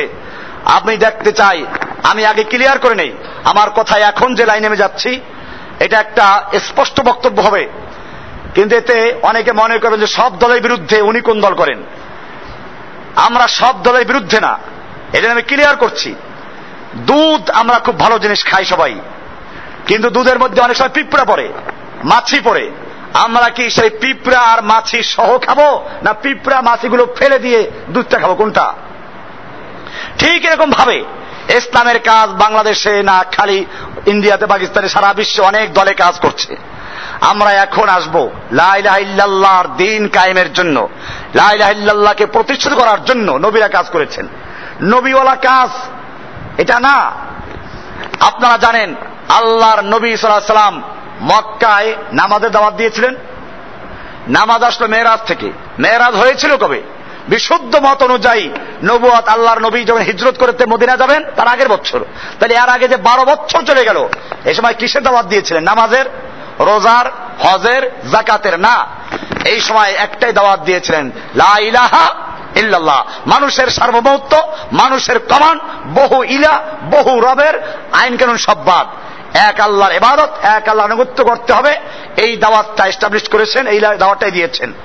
আপনারা বুখারী শরীফের কিতাবুজ যাকাতের প্রথম হাদিসটা পড়বেন। ওখানে আল্লাহর রাসূল সাল্লাল্লাহু আলাইহি ওয়াসাল্লাম মুয়াজ বিন জাবালকে ইয়ামানের বিজয়ের পরে তার দায়িত্ব দিয়ে গভর্নরকে পাঠালেন। আল্লাহ রাসূল তাকে ওসিয়াত করলেন, ইন্নাকা তাতি আহলা কিতাব, তুমি যাচ্ছ আমার একটা জাতির কাছে যারা আহলে কিতাব, আসমানি কিতাব অনুসারী। তারা আসমানি কিতাব মানে আল্লাহ মানে সব মানে, তো তাদেরকে কিসের দাওয়াত দিবা? কিছুর থেকে কিছু হয় না, আল্লাহর থেকে হয়। এই দাওয়াত তারা মানে, তাহলে কিসের দাওয়াত দিবা? তাদেরকে দাওয়াত দিবা আফযালু মা তাদউহুম শাহাদাতু লা ইলাহা ইল্লাল্লাহ, এক আল্লাহর আনুগত্য করা, এক আল্লাহর সার্বভৌমত্ব মানা, এক আল্লাহর কমান্ড মানার দাওয়াত দিবা, এক আল্লাহ তাওহীদের দাওয়াত দিবা। এটা প্রথম কাজ। এটা যদি হয়, তারপরে দ্বিতীয় পর্যায়ে অন্য দাওয়াত দাও। এই তাওহীদকে প্রতিষ্ঠিত করা, আল্লাহর আইন বিধান কায়েম করা, এটাই ছিল নবীদের প্রধান কাজ। আপনারা সূরা সাফে দেখবেন, অন্য জায়গায় আছে হুয়াল্লাযী আরসালা রাসূলাহু বিল হুদা ওয়া দীনিল হক লিইয়ুযহিরাহু আলাদ দীনি কুল্লিহি। আল্লাহ তাআলা বলছেন যে আল্লাহ তাআলা নবী এবং রাসূলদেরকে পাঠিয়েছেন দ্বীনে হক দিয়ে। কি জন্য? লিইয়ুযহিরাহু, এই দ্বীনকে বিজয়ী করার জন্য, আলাদ দীনি কুল্লিহি, পৃথিবীর সমস্ত মানব রচিত মতবাদ, অন্যান্য ধর্ম, সব কিছুর উপরে ইসলামকে বিজয়ী করার জন্য আল্লাহ তাআলা নবীদের দিন দিয়ে পাঠিয়েছেন। তাহলে দিন বিজয়ী করাই হচ্ছে নবীদের মিশন। এবারে দিন কায়েম করবো কেমনে, বিজয় করবো কেমনে? দিন কায়েমের জন্য আল্লাহর আমাদের দেশে কেউ মনে করলো দিন কায়েমের জন্য গণতান্ত্রিক পদ্ধতি ছাড়া কোনো উপায় নেই, এজন্য তারা ভোট এবং জোট করে বাতিলের সঙ্গে মিশে ইসলাম কায়েমের জন্য স্বপ্ন দেখছেন। আমার ভাইয়েরা, আল্লাহ নবী সাল্লাল্লাহু আলাইহি ওয়া সাল্লাম এই স্বপ্ন দেখেন নাই। নবীকে যখন প্রস্তাব করা হয়েছিল, আসো আমরা মিলেমিশে কাজ করি, তোমাকে ক্ষমতা দেই, নবী ক্ষমতা নিয়েছিলেন? নিতে পারতেন। ক্ষমতা নিয়ে বলতেন, আমি ক্ষমতা নিয়ে তারপরে কাজ করব। আজকে মনে রাখতে হবে, গণতন্ত্র একটা স্বতন্ত্র ধর্ম, আল ডেমোক্রাতিয়াতু দীনুন, ডেমোক্রেসি একটা স্বতন্ত্র ধর্ম। ইসলাম যেমন একটা দিন, একটা জীবন বিধান, গণতন্ত্র একটা স্বতন্ত্র জীবন বিধান। গণতন্ত্রের ইসলামের যেমন লা ইলাহা ইল্লাল্লাহ কালেমা, আল্লাহ ছাড়া কোনো ক্ষমতার মালিক নেই। গণতন্ত্রের কালেমার মালিক হচ্ছে জনগণ, ছাড়া কোনো ক্ষমতার মালিক নেই। ইসলাম যেমন বলে এই আইন কেন আসবে আল্লাহর পক্ষ থেকে, জনগণের কল্যাণে, নবীদের মাধ্যমে। গণতন্ত্র বলে of the Allah, of the people, by the people, for the people. ইসলাম বলে of the Allah by the ওয়াহি ফর দা পিপল। এরকম ভাবে গণতন্ত্রে বলে বহু দল তৈরি করো, একটা সরকারি দল, একটা বিরোধী দল, অনেকগুলো দল তৈরি করো। ইসলাম বলে সব একাত্র করো। এজন্য বুঝতে হবে, এই গণতন্ত্রের মাধ্যমে দিন কায়েম করার স্বপ্ন দেখা, নবীর তরিকা বাদ দিয়ে দিন কায়েমের স্বপ্ন দেখলে দিন কায়েম হবে জীবনও। গণতন্ত্রে সংখ্যাগরিষ্ঠ লোকের মত যেদিকে যায় ওইটাই পাশ হবে, ওইটাই জিতে যাবে। আল্লাহ তাআলা কোরআনে পরিষ্কার বলেছেন, ওয়াইন তুতে আকসারা মান ফিল আরদ, হে নবী আপনি যদি দুনিয়ার সংখ্যাগরিষ্ঠ মানুষের মত অনুসরণ করেন, ইউযিল্লুকা আন সাবিলিল্লাহ, তারা আপনাকে আল্লাহর রাস্তা থেকে পথভ্রষ্ট করে ফেলবে, গোমরা করে ফেলবে। এই আয়াতে স্পষ্ট করে যে সংখ্যাগরিষ্ঠ লোকদের মতামত, ভোটের মতামতের অনুসরণ করা ইসলামে জায়েজ নেই। ইসলামে ভিন্ন বিষয় আছে, সুরা। সেই সুরা মানে হচ্ছে বিচক্ষণ, যে আলেম থাকবে, যারা দিনদার থাকবে, বুদ্ধিজীবী থাকবে, এদের সমন্বয়ে একটা বোর্ড থাকবে, তার মাধ্যমে সুরার মাধ্যমে পরামর্শ ভিত্তিক একজন নেতা নির্বাচন করা হবে। সে ভিন্ন বিষয়। যাই হোক, গণতন্ত্র একটা পদ্ধতি, এটা একটা স্বতন্ত্র ধর্ম। এমনি ভাবে আর এক দল মনে করলো দিন কায়েমের জন্য পদ্ধতি হচ্ছে আমরা দিনের দাওয়াত দিতে দিতে সব যদি ইসলামে চলে আসে, তাহলে আর আমাদের মারামারি করা দরকার নাই, জিহাদ করা দরকার নাই, লড়াই করা দরকার নাই, এগুলো খামাখা আমরা সবাইকে চুপে চুপে দাওয়াত দিব, এই জন্য আমাদের কোনো যেন কোনো কেউ বিরুদ্ধে নাই, সবাই আমাদের বাহবা দিবে। আমি কি আল্লাহ নবীর চেয়ে বড় বুজুর্গ? আল্লাহর নবী যেদিন দাওয়াত দিলেন, নবীকে বিরুদ্ধে চলে গেল, নবীর বিরুদ্ধে মারতে গেল, নবীকে হত্যা করা চক্রান্ত করলো, আমাদের মনে রাখতে হবে আমরা নবীর চেয়ে বড় বুজুর্গ নই। এরপরে আসুন, আমাদের দেশে আরেকটা আছে খানকাই নিজাম, পীর মুরিদের তরিকা। এটা মনে রাখবেন, এটা আসলো কোত্থেকে? পীর মুরিদি, এই যে বয়াত হচ্ছে হাজার হাজার খলিফা, এটা আপনারা ভালো করে পড়বেন। আল্লাহর নবী সাল্লাল্লাহু আলাইহি ওয়া সাল্লামের মৃত্যুর পরে আল্লাহর নবীর লাশ 3 দিন পর্যন্ত দাফন করা হয় নাই। কারণ ছিল এই, মুসলিমদের একজন ইমাম থাকবে। আল্লাহ রাসূল সাল্লাল্লাহু আলাইহি ওয়া সাল্লাম বলেছেন, বুখারী শরীফ কিতাবুল জিহাদের একটা অধ্যায়ের শিরোনাম আছে বাবুল ইমাম জুন্না, একজন ইমাম, সে ঢাল, মুসলিম জাতির একজন ইমাম থাকবে, সেই ইমামের কাছে বায়াত দিবে। সেই বায়াতটাকে এত গুরুত্ব দিয়েছেন যে মুসলিমদের ইমাম হলো আবু বকর, তার কাছে বায়াত হলো, এরপরে তিনি মুসলিম উম্মার নেতা হলেন, এরপরে আল্লাহর নবীর লাশ দাফন করা হলো, এরপরে ওমর, এরপরে আলী, উসমান, এরপরে আলী। আমার ভাইয়েরা, মুসলিমদের একজন লিডার থাকবে, হাদিসে বলা আছে, তার কাছে মুসলিমরা বায়াত দিবে। আজকে এই জিনিসটা খ্রিস্টান নিয়ে গেছে। খ্রিস্টানদের জানে রোমান ক্যাথলিক যারা, এদের একটা কি আছে, পোপ আছে, পোপ একটা মরলে আরেকটাকে বানায়। দুনিয়ার খ্রিস্টানরা একত্র হয় ও দুনিয়ার খ্রিস্টানরা ঐক্যবদ্ধ ভাবে মুসলিমদের বিরুদ্ধে চক্রান্ত করছে, ওরা ইসলামের জিনিসগুলো নিয়ে। আর মুসলিমদেরকে খেলাফত দিয়েছে, ঘরে ঘরে ঢুকিয়ে দাও, তোমাদের খেলাফত বায়াত পীরদেরকে দিয়ে দিলাম। এবারে পীর সাহেবরা বায়াত নিচ্ছে। পীরেরা বায়াত নাই, কিসের বায়াত? হাদিসে বায়াত আছে, কোরআনে আছে, আমি না করছি না, কিন্তু বায়াতটাকে পীর মুরিদের বায়াত। সেই বায়াত কি কোন তরিকার বায়াত? আপনারা দেখবেন আমার দেশে বায়াত নাই, বায়াত কে মাইনে উপর তরিকা, চিশতিয়া, সাবেরিয়া, নকশবন্দিয়া, কাদেরিয়া, মুজাদ্দিদিয়াকে। নবীজি এবং সাহাবায়ে কেরামরা চিশতিয়া তরিকার বায়াত নিয়েছিল, কাদেরিয়ার বায়াত নিয়েছিল, মুজাদ্দিদের বায়াত নিয়েছিল, নকশবন্দিয়া মুজাদ্দিদের বায়াত নিয়েছিল। এই লোকগুলো যাদের নামে এই তরিকা তৈরি হয়েছে, তাদের জন্ম হয় না নবীর যুগে, তাদের জন্ম সাহাবীর যুগে হয় নাই। তাই বুঝতে হবে, এই সমস্ত তরিকার কোন বায়াত ইসলামে নাই। ইসলাম বায়াত আছে, সেই বায়াত হবে একজন মুসলিমের ইমামের কাছে।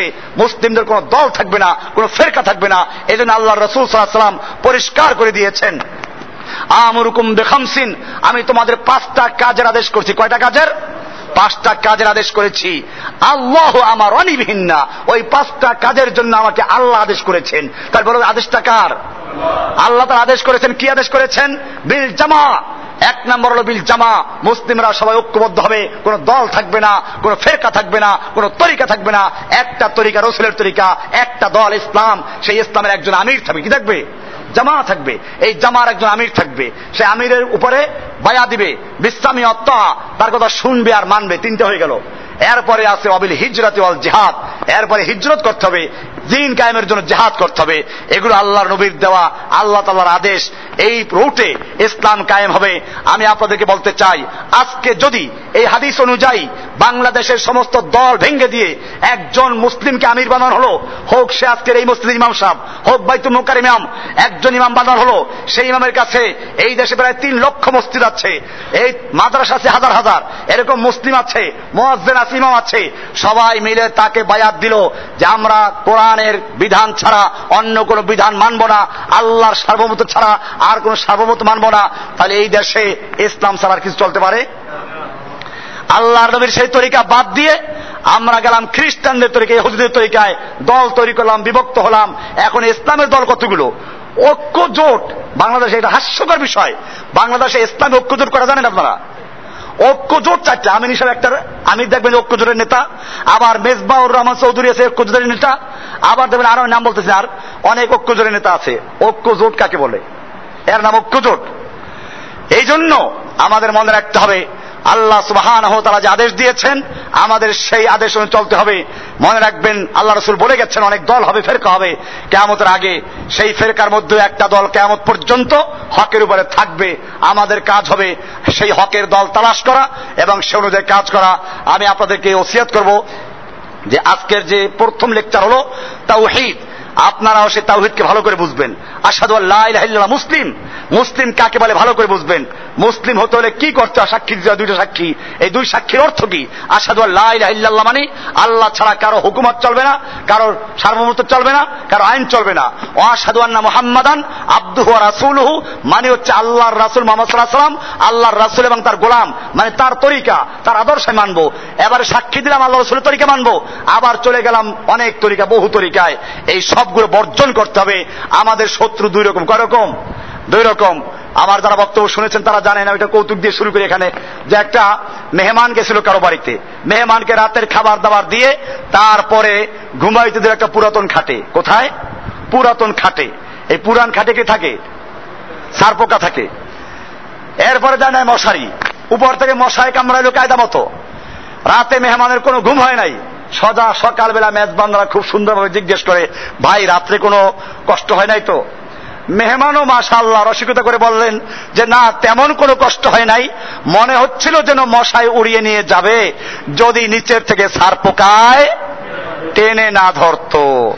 আমাদের অবস্থা এরকম। আমাদেরকে মনে হচ্ছে ইহুদি খ্রিস্টানরা, আমি আবার শুরুতে গেছি, ইহুদি খ্রিস্টানরা এবং আমাদের ইহুদি খ্রিস্টানদের 5-8 গোলাম শাসকগুলো আজকে মুসলিম দেশে যারা ওদের গোলামি করছে। আল্লাহ কোরআনে পরিষ্কার বলেছেন, ইয়া আইয়ুহাল্লাযীনা আমানু লা তাত্তাখিযু ইয়াহুদা ওয়ান নাসারা আউলিয়া মিন দুনিল মুমিনিন, হে ইমানদারগণ খবরদার তোমরা ইহুদি খ্রিস্টানদেরকে মুমিনদেরকে বাদ দিয়ে ওদেরকে বন্ধু বানাইও না। ওয়া ইয়াতাওয়াল্লাহুম মিনকুম ফাইন্নাহুম মিনহুম, তোমাদের থেকে যে কেউ ওদেরকে বন্ধু বানাবে, ওদেরকে দোস্ত বানাবে, ওদেরকে মুরব্বি বানাবে, ওদেরকে অভিভাবক বানাবে, ফাইন্নাহুম মিনহুম, সে যেই হোক না কেন, তার নাম যাই হোক না কেন, সে ওদেরই একজন, ইহুদি এবং খ্রিস্টানদের গণ্য হবে। কোরআন পরিষ্কার করে দিয়েছে যে ব্যক্তি ওদের সাথে বন্ধুত্ব করবে, ওদেরকে মুরব্বি বানাবে, ওদের অভিভাবক বানাবে, সে ওদেরই একজন। কাজী বোঝা গেল ইসলামে এই সমস্ত মুরব্বী ইহুদি খ্রিস্টানদের তরিকা মানার কোন সুযোগ আমাদের, এদের বন্ধুত্ব হতে পারে না। আজকে আমরা ওদেরকে বন্ধু বানাচ্ছি। আল্লাহ সুবহানাহু ওয়া তাআলা বলছেন, তোমরা ওদেরকে যত রাজি করতে চাও, ট্রানজিট দাও, আর যত কিছু দাও, যৌথ মহড়া চালাও, কাজ হবে না।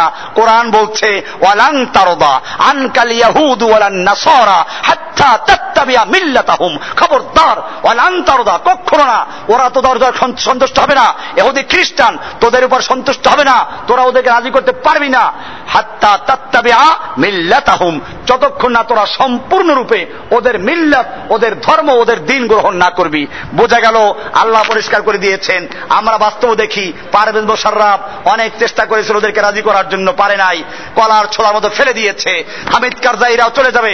এরকম দুনিয়া দুনিয়ার মুসলিমরা, ইহুদি খ্রিস্টানদের পাঁচটা গোলামেরা যুগে যুগে ইতিহাসের আস্থা করে নিক্ষেপিত হয়েছে এবং কিয়ামত পর্যন্ত হতে থাকবে। কারণ আল্লাহ বলেছেন ওয়া লান তারদা, তুমি ওদেরকে সন্তুষ্ট করতে পারবে না, কখনো পারবে না, হাত্তা তাত্তাবিয়া মিল্লাতাহুম, যতক্ষণ না তোমরা ওদের অনুসরণ করবে। সেজন্য মনে রাখতে হবে ইহুদি খ্রিস্টানদের তরিকা বাদ দিয়ে আমাদেরকে সত্যিকার অর্থে পূর্ণ মুসলিম হতে হবে। মুসলিমদের বিজয় আসে আল্লাহ সাহায্য দিয়ে। মনে রাখবেন, আজকে অনেকে মনে মনে প্রশ্ন করেন আমাদের এক দল কি হবে, দলের নাম ইসলাম, পরিষ্কার করে দিয়েছি আমাদের দলের নাম কি ইসলাম, আমাদের পরিচয় কি, আমরা মুসলিম। কোরআনে বলা আছে ওমান আহসানু ক্বাওলাম মিম্মান দাআ ইলাল্লাহি ওয়া আমিলা সালিহান ওয়া ক্বালা ইন্নানি মিনাল মুসলিমিন। ওই ব্যক্তির চেয়ে ভালো কে হতে পারে, কার কথা ভালো হতে পারে, যে মানুষকে আল্লাহর দিকে আহ্বান করে। আহ্বান করবে কার দিকে? না কোনো পীরের দিকে, না কোনো তরিকার দিকে, না কোন তরিকার দিকে আহ্বান করা জায়েজ নেই, কোন দলের দিকে আহ্বান করা জায়েজ নেই, কোন নেতার দিকে আহ্বান করা জায়েজ নেই। আহ্বান করবো কার দিকে? মান দাআ ইলাল্লাহি ওয়া আমিলা সালিহান, এবং আমল সালেহ করবে, ওয়া ক্বালা ইন্নানি মিনাল মুসলিমিন, এবং সে পরিচয় দিবে আমি একজন মুসলিম, আমি কি মুসলিম। পরিষ্কার হয়ে গেল, আমার নাম মুসলিম, আমার দলের নাম ইসলাম, আমার সংবিধানের নাম কোরআন এবং সহিহ সুন্নাহ, আমার আদর্শ মুহাম্মদ সাল্লাল্লাহু আলাইহি ওয়া সাল্লামের তরিকা, এছাড়া আর কোন তরিকা মরিকা চলবে না। এ হচ্ছে ইসলাম, পরিষ্কার করে দিয়েছে। আমরা এই জন্য কাজ করতে গেলে অনেক বাধা আসবে, বাধা আসবে। আল্লাহ নবীর বাধা এসেছে, আমরা নবীর চেয়ে বড় বুজুর্গ না, আমাদের চেহারা নবীর চেয়ে সুন্দর না, আমাদের ইবাদত নবীর চেয়ে বেশি না। আল্লাহর নবীকে মার খেতে হয়েছে, 27টা যুদ্ধে অংশগ্রহণ করেছেন, আল্লাহর নবী রক্তাক্ত হয়েছেন, আমাদেরকে তাই হতে হবে। মনে রাখতে হবে আমাদের বাধা আসবে। সেজন্যই ওয়াল আসর সূরাটা আপনারা ভালো করে পড়বেন, ওখানে বলা আছে ওয়াল আসর, আসরের কসম, আল্লাহ কসম করে বলছেন ইন্নাল ইনসানা লাফি খুসরিন, সমস্ত মানুষ খসর, ধ্বংসের মধ্যে, ক্ষতির মধ্যে। ইল্লাল্লাযিনা আমানু, তবে চারটে কথা, এই চারটে একটার সঙ্গে একটা জড়িত। ইল্লাল্লাযিনা আমানু, তবে যারা ঈমান এনেছে। ঈমান আনলো কিনা নির্ভর করবে আমিলুস সালিহাত, আমলে সালেহ করলো। তার মানে আমলে সালেহ না করলে ঈমান নাই। আমাদের দেশে অনেকে বলে আরে নামাজ না পড়লে কি হবে, ঈমান ঠিক আছে, তবে ঈমানই নাই। আল্লাহ বলছেন ইল্লাল্লাযিনা আমানু ওয়া আমিলুস সালিহাত, যারা ঈমান এনেছে এবার ন্যাক আমল করেছে, আমলে সালেহাত করেছে। আমলে সালেহাত করলেই চলবে না, 3 নম্বর কাজটাও করতে হবে, ওয়াতাওয়াসাউ বিল হক, হকের দাওয়াত দিতে হবে। হকের দাওয়াত, দাওয়াতুল হক না, বাংলাদেশে দাওয়াতুল একটা পার্টিও আছে, এদের কাজ আছে খালি ওই যে পাও সোজা করো আর একামতে একটা আলিফটান বেশি হয়ে গেল, নামাজ শেষ, মুয়াজ্জিন শেষ, চাকরি শেষ সবাই। এই দাওয়াতুল হক না, এই দাওয়াতুল হক না। আরে বেটা, পাও যদি একটু বাঁকাও থাকে নামাজ হয়ে যাবে। আজকে ইসলাম ধ্বংস হচ্ছে, আল্লাহর জমিনে আল্লাহর সার্বভৌমত্বকে বিলুপ্ত করা হয়েছে, আল্লাহর আইনকে বাতিল করা হয়েছে, নবীর সুন্নাহকে বাতিল করা হয়েছে, রাষ্ট্রীয় ইসলামকে উৎখাত করে দেওয়া হয়েছে, কোরআনকে তাবিজ লেখার মধ্যে নিয়ে গেছে, কোরআনকে খতম করার জন্য নিয়ে গেছে, কোরআনের বিধানকে বাতিল করা হয়েছে। এই জন্য কোনো কথা নাই দাওয়াতুল হক। এই দাওয়াতুল হক চললে ইহুদি খ্রিস্টানদের আপত্তি আছে? আমার দেশে দেখবেন মুজাহিদ কমিটি আছে, বাংলাদেশে আমিরুল মুজাহিদিনও আছে, মসজিদের মধ্যে প্রত্যেক জায়গায় আছে মুজাহিদ কমিটি। এরপর ইহুদি খ্রিস্টানরা বোম মারে না কেন? ইহুদি খ্রিস্টানরা যদি মুজাহিদের নাম শুনে ওরা 36,000 ফুট উপরে গিয়ে বসে থাকে। আর আমার দেশে মসজিদে মসজিদে মসজিদে মুজাহিদ কমিটি আছে, একক তালাশ করে, তালাশ করে না। কুফফাররাও জানে এই জিহাদ নবীর জিহাদ না, এই জিহাদ কোরআন হাদিসের জিহাদ না। এই জিহাদ থাকলে আর ওদের ভালো, এই জিহাদ দ্বারা মুসলমানদের ইমানকে ধ্বংস করা হয়। আমি তো বলি বুশের বোমার দ্বারা কিছু মুসলমান মারা গেছে, হ্যাঁ, এতে ইসলামের ক্ষতি হয় নাই, বরং মুসলমানদের ইমান তাজা হয়ে গেছে। মানুষ তো কত মরে, লঞ্চ ডুবে আজকেও মরছে কতগুলো, কত মানুষ মরে এরকম, পুরুষের বোমা মারলো, মুসলমান মরলো, ইমান তাজা হচ্ছে। আর ওদের পক্ষে ইসলামের কোনো পরিভাষার পরিবর্তন করা সম্ভব না। কিন্তু আমাদের ভিতরগত যে মশা, সারপোকা, সারপোকা, এই বুশেরা ইসলামের জেহাদের অর্থ পরিবর্তন করে শিখিয়ে দিল নফসের জেহাদ, বড় জেহাদ। এরা বলল ইসলামে মারামারি কারাগারি নাই, খবরদার। আমার ভাইয়েরা, এইভাবে ইসলামকে, মুসলিমদেরকে, যুবকদেরকে ইসলাম থেকে এমন ভাবে সরিয়ে দিল, এখন এই যুবকরা ইহুদি খ্রিস্টানদের মতো জেহাদের নাম শুনলে কয় এটা ইসলামে নাই।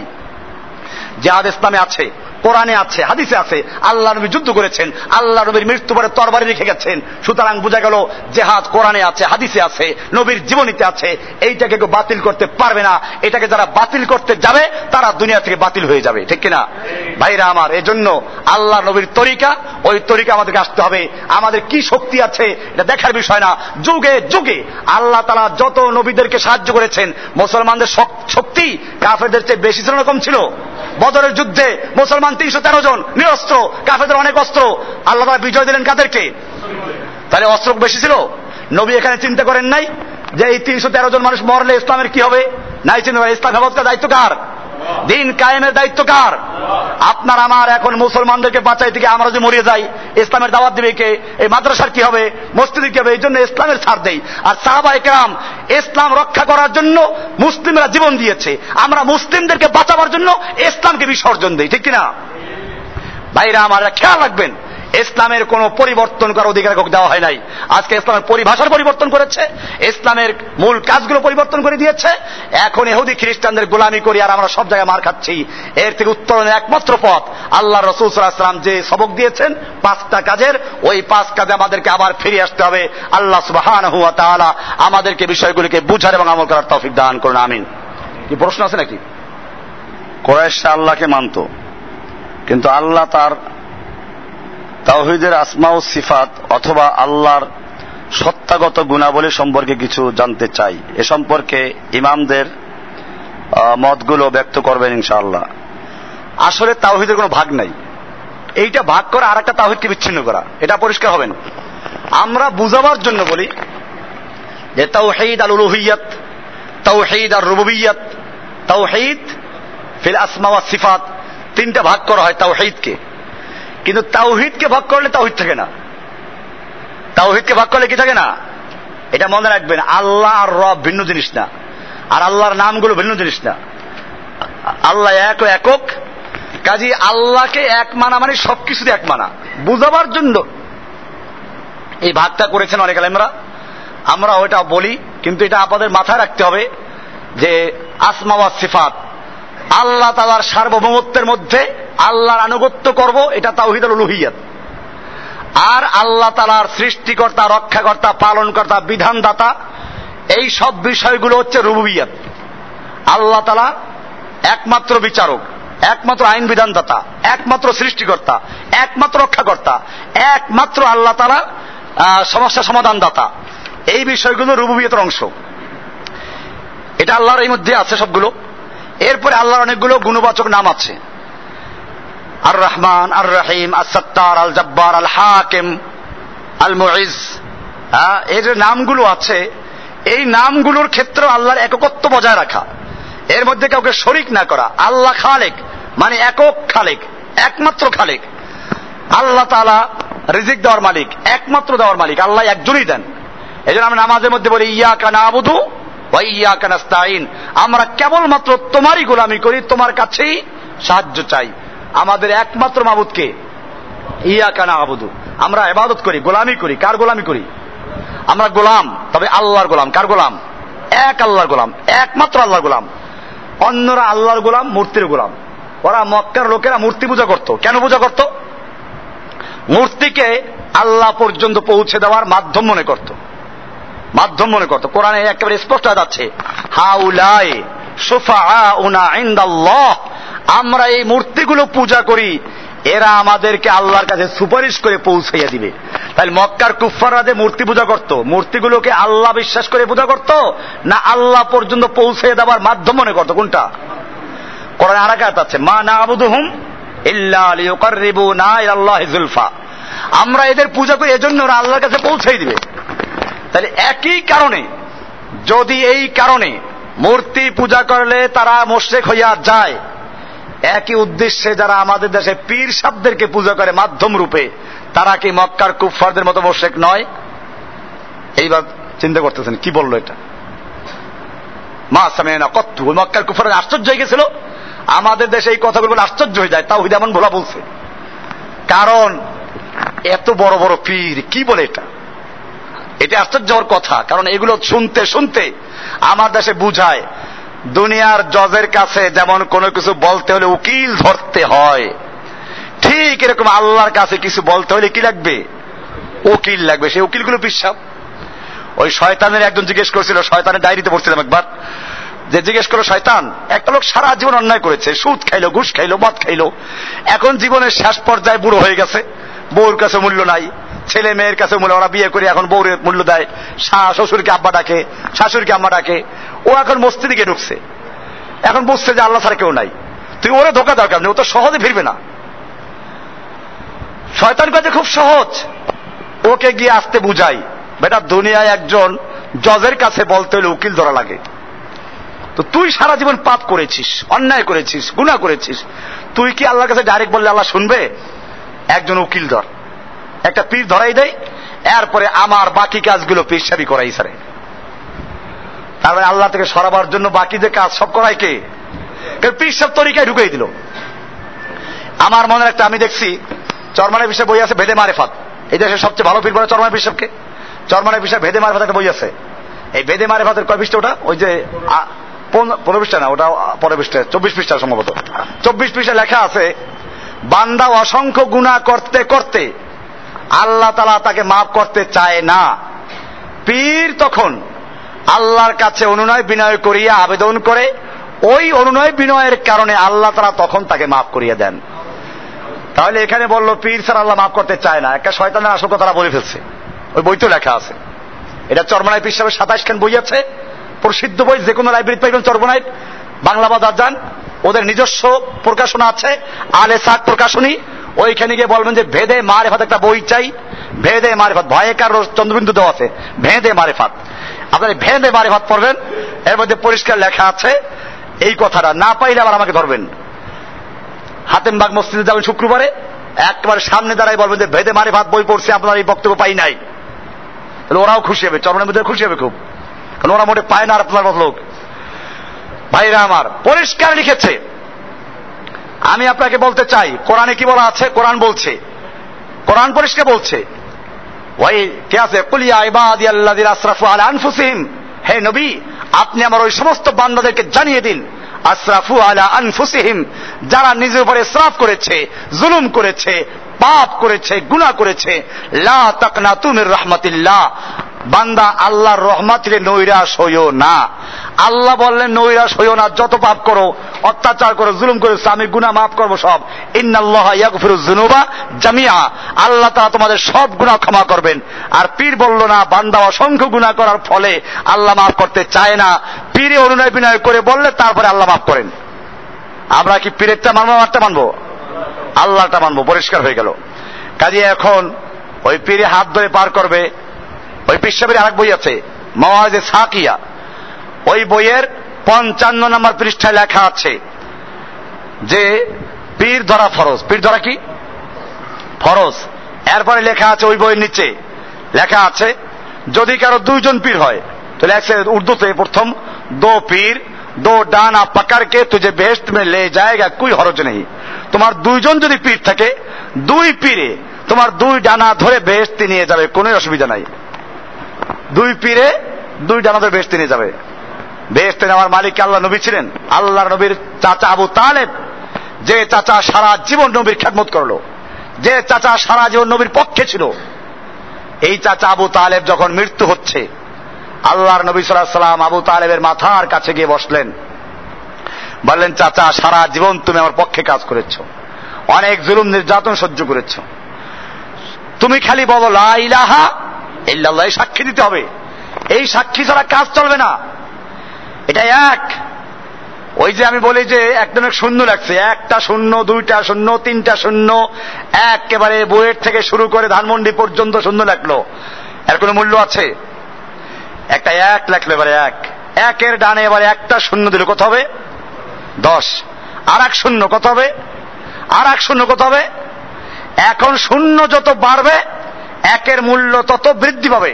ঠিক এরকম ভাবে লা ইলাহা ইল্লাল্লাহ, শিরক মুক্ত হওয়া, এটা যদি না হয় তাহলে কিছুই গ্রহণযোগ্য, সব জিরো। আল্লাহর নবী তার চাচা আবু তালেবকে বললেন যে বলো লা ইলাহা ইল্লাল্লাহ, এতটুকু বললে আশফা লাকা, আমি তোমাকে সুপারিশ করতে পারবো, আল্লাহর পক্ষ থেকে অনুমতি পাওয়া যাবে, কারণ এইটা না হলে সুপারিশ করা যাবে না। এইটা না হলে আল্লাহ তাআলা কসম করে নিয়েছেন, আল্লাহ তাআলা বলেছেন 2টা জিনিস নিজের উপর ওয়াজিব করেছেন। কয়টা জিনিস? 2টা জিনিস।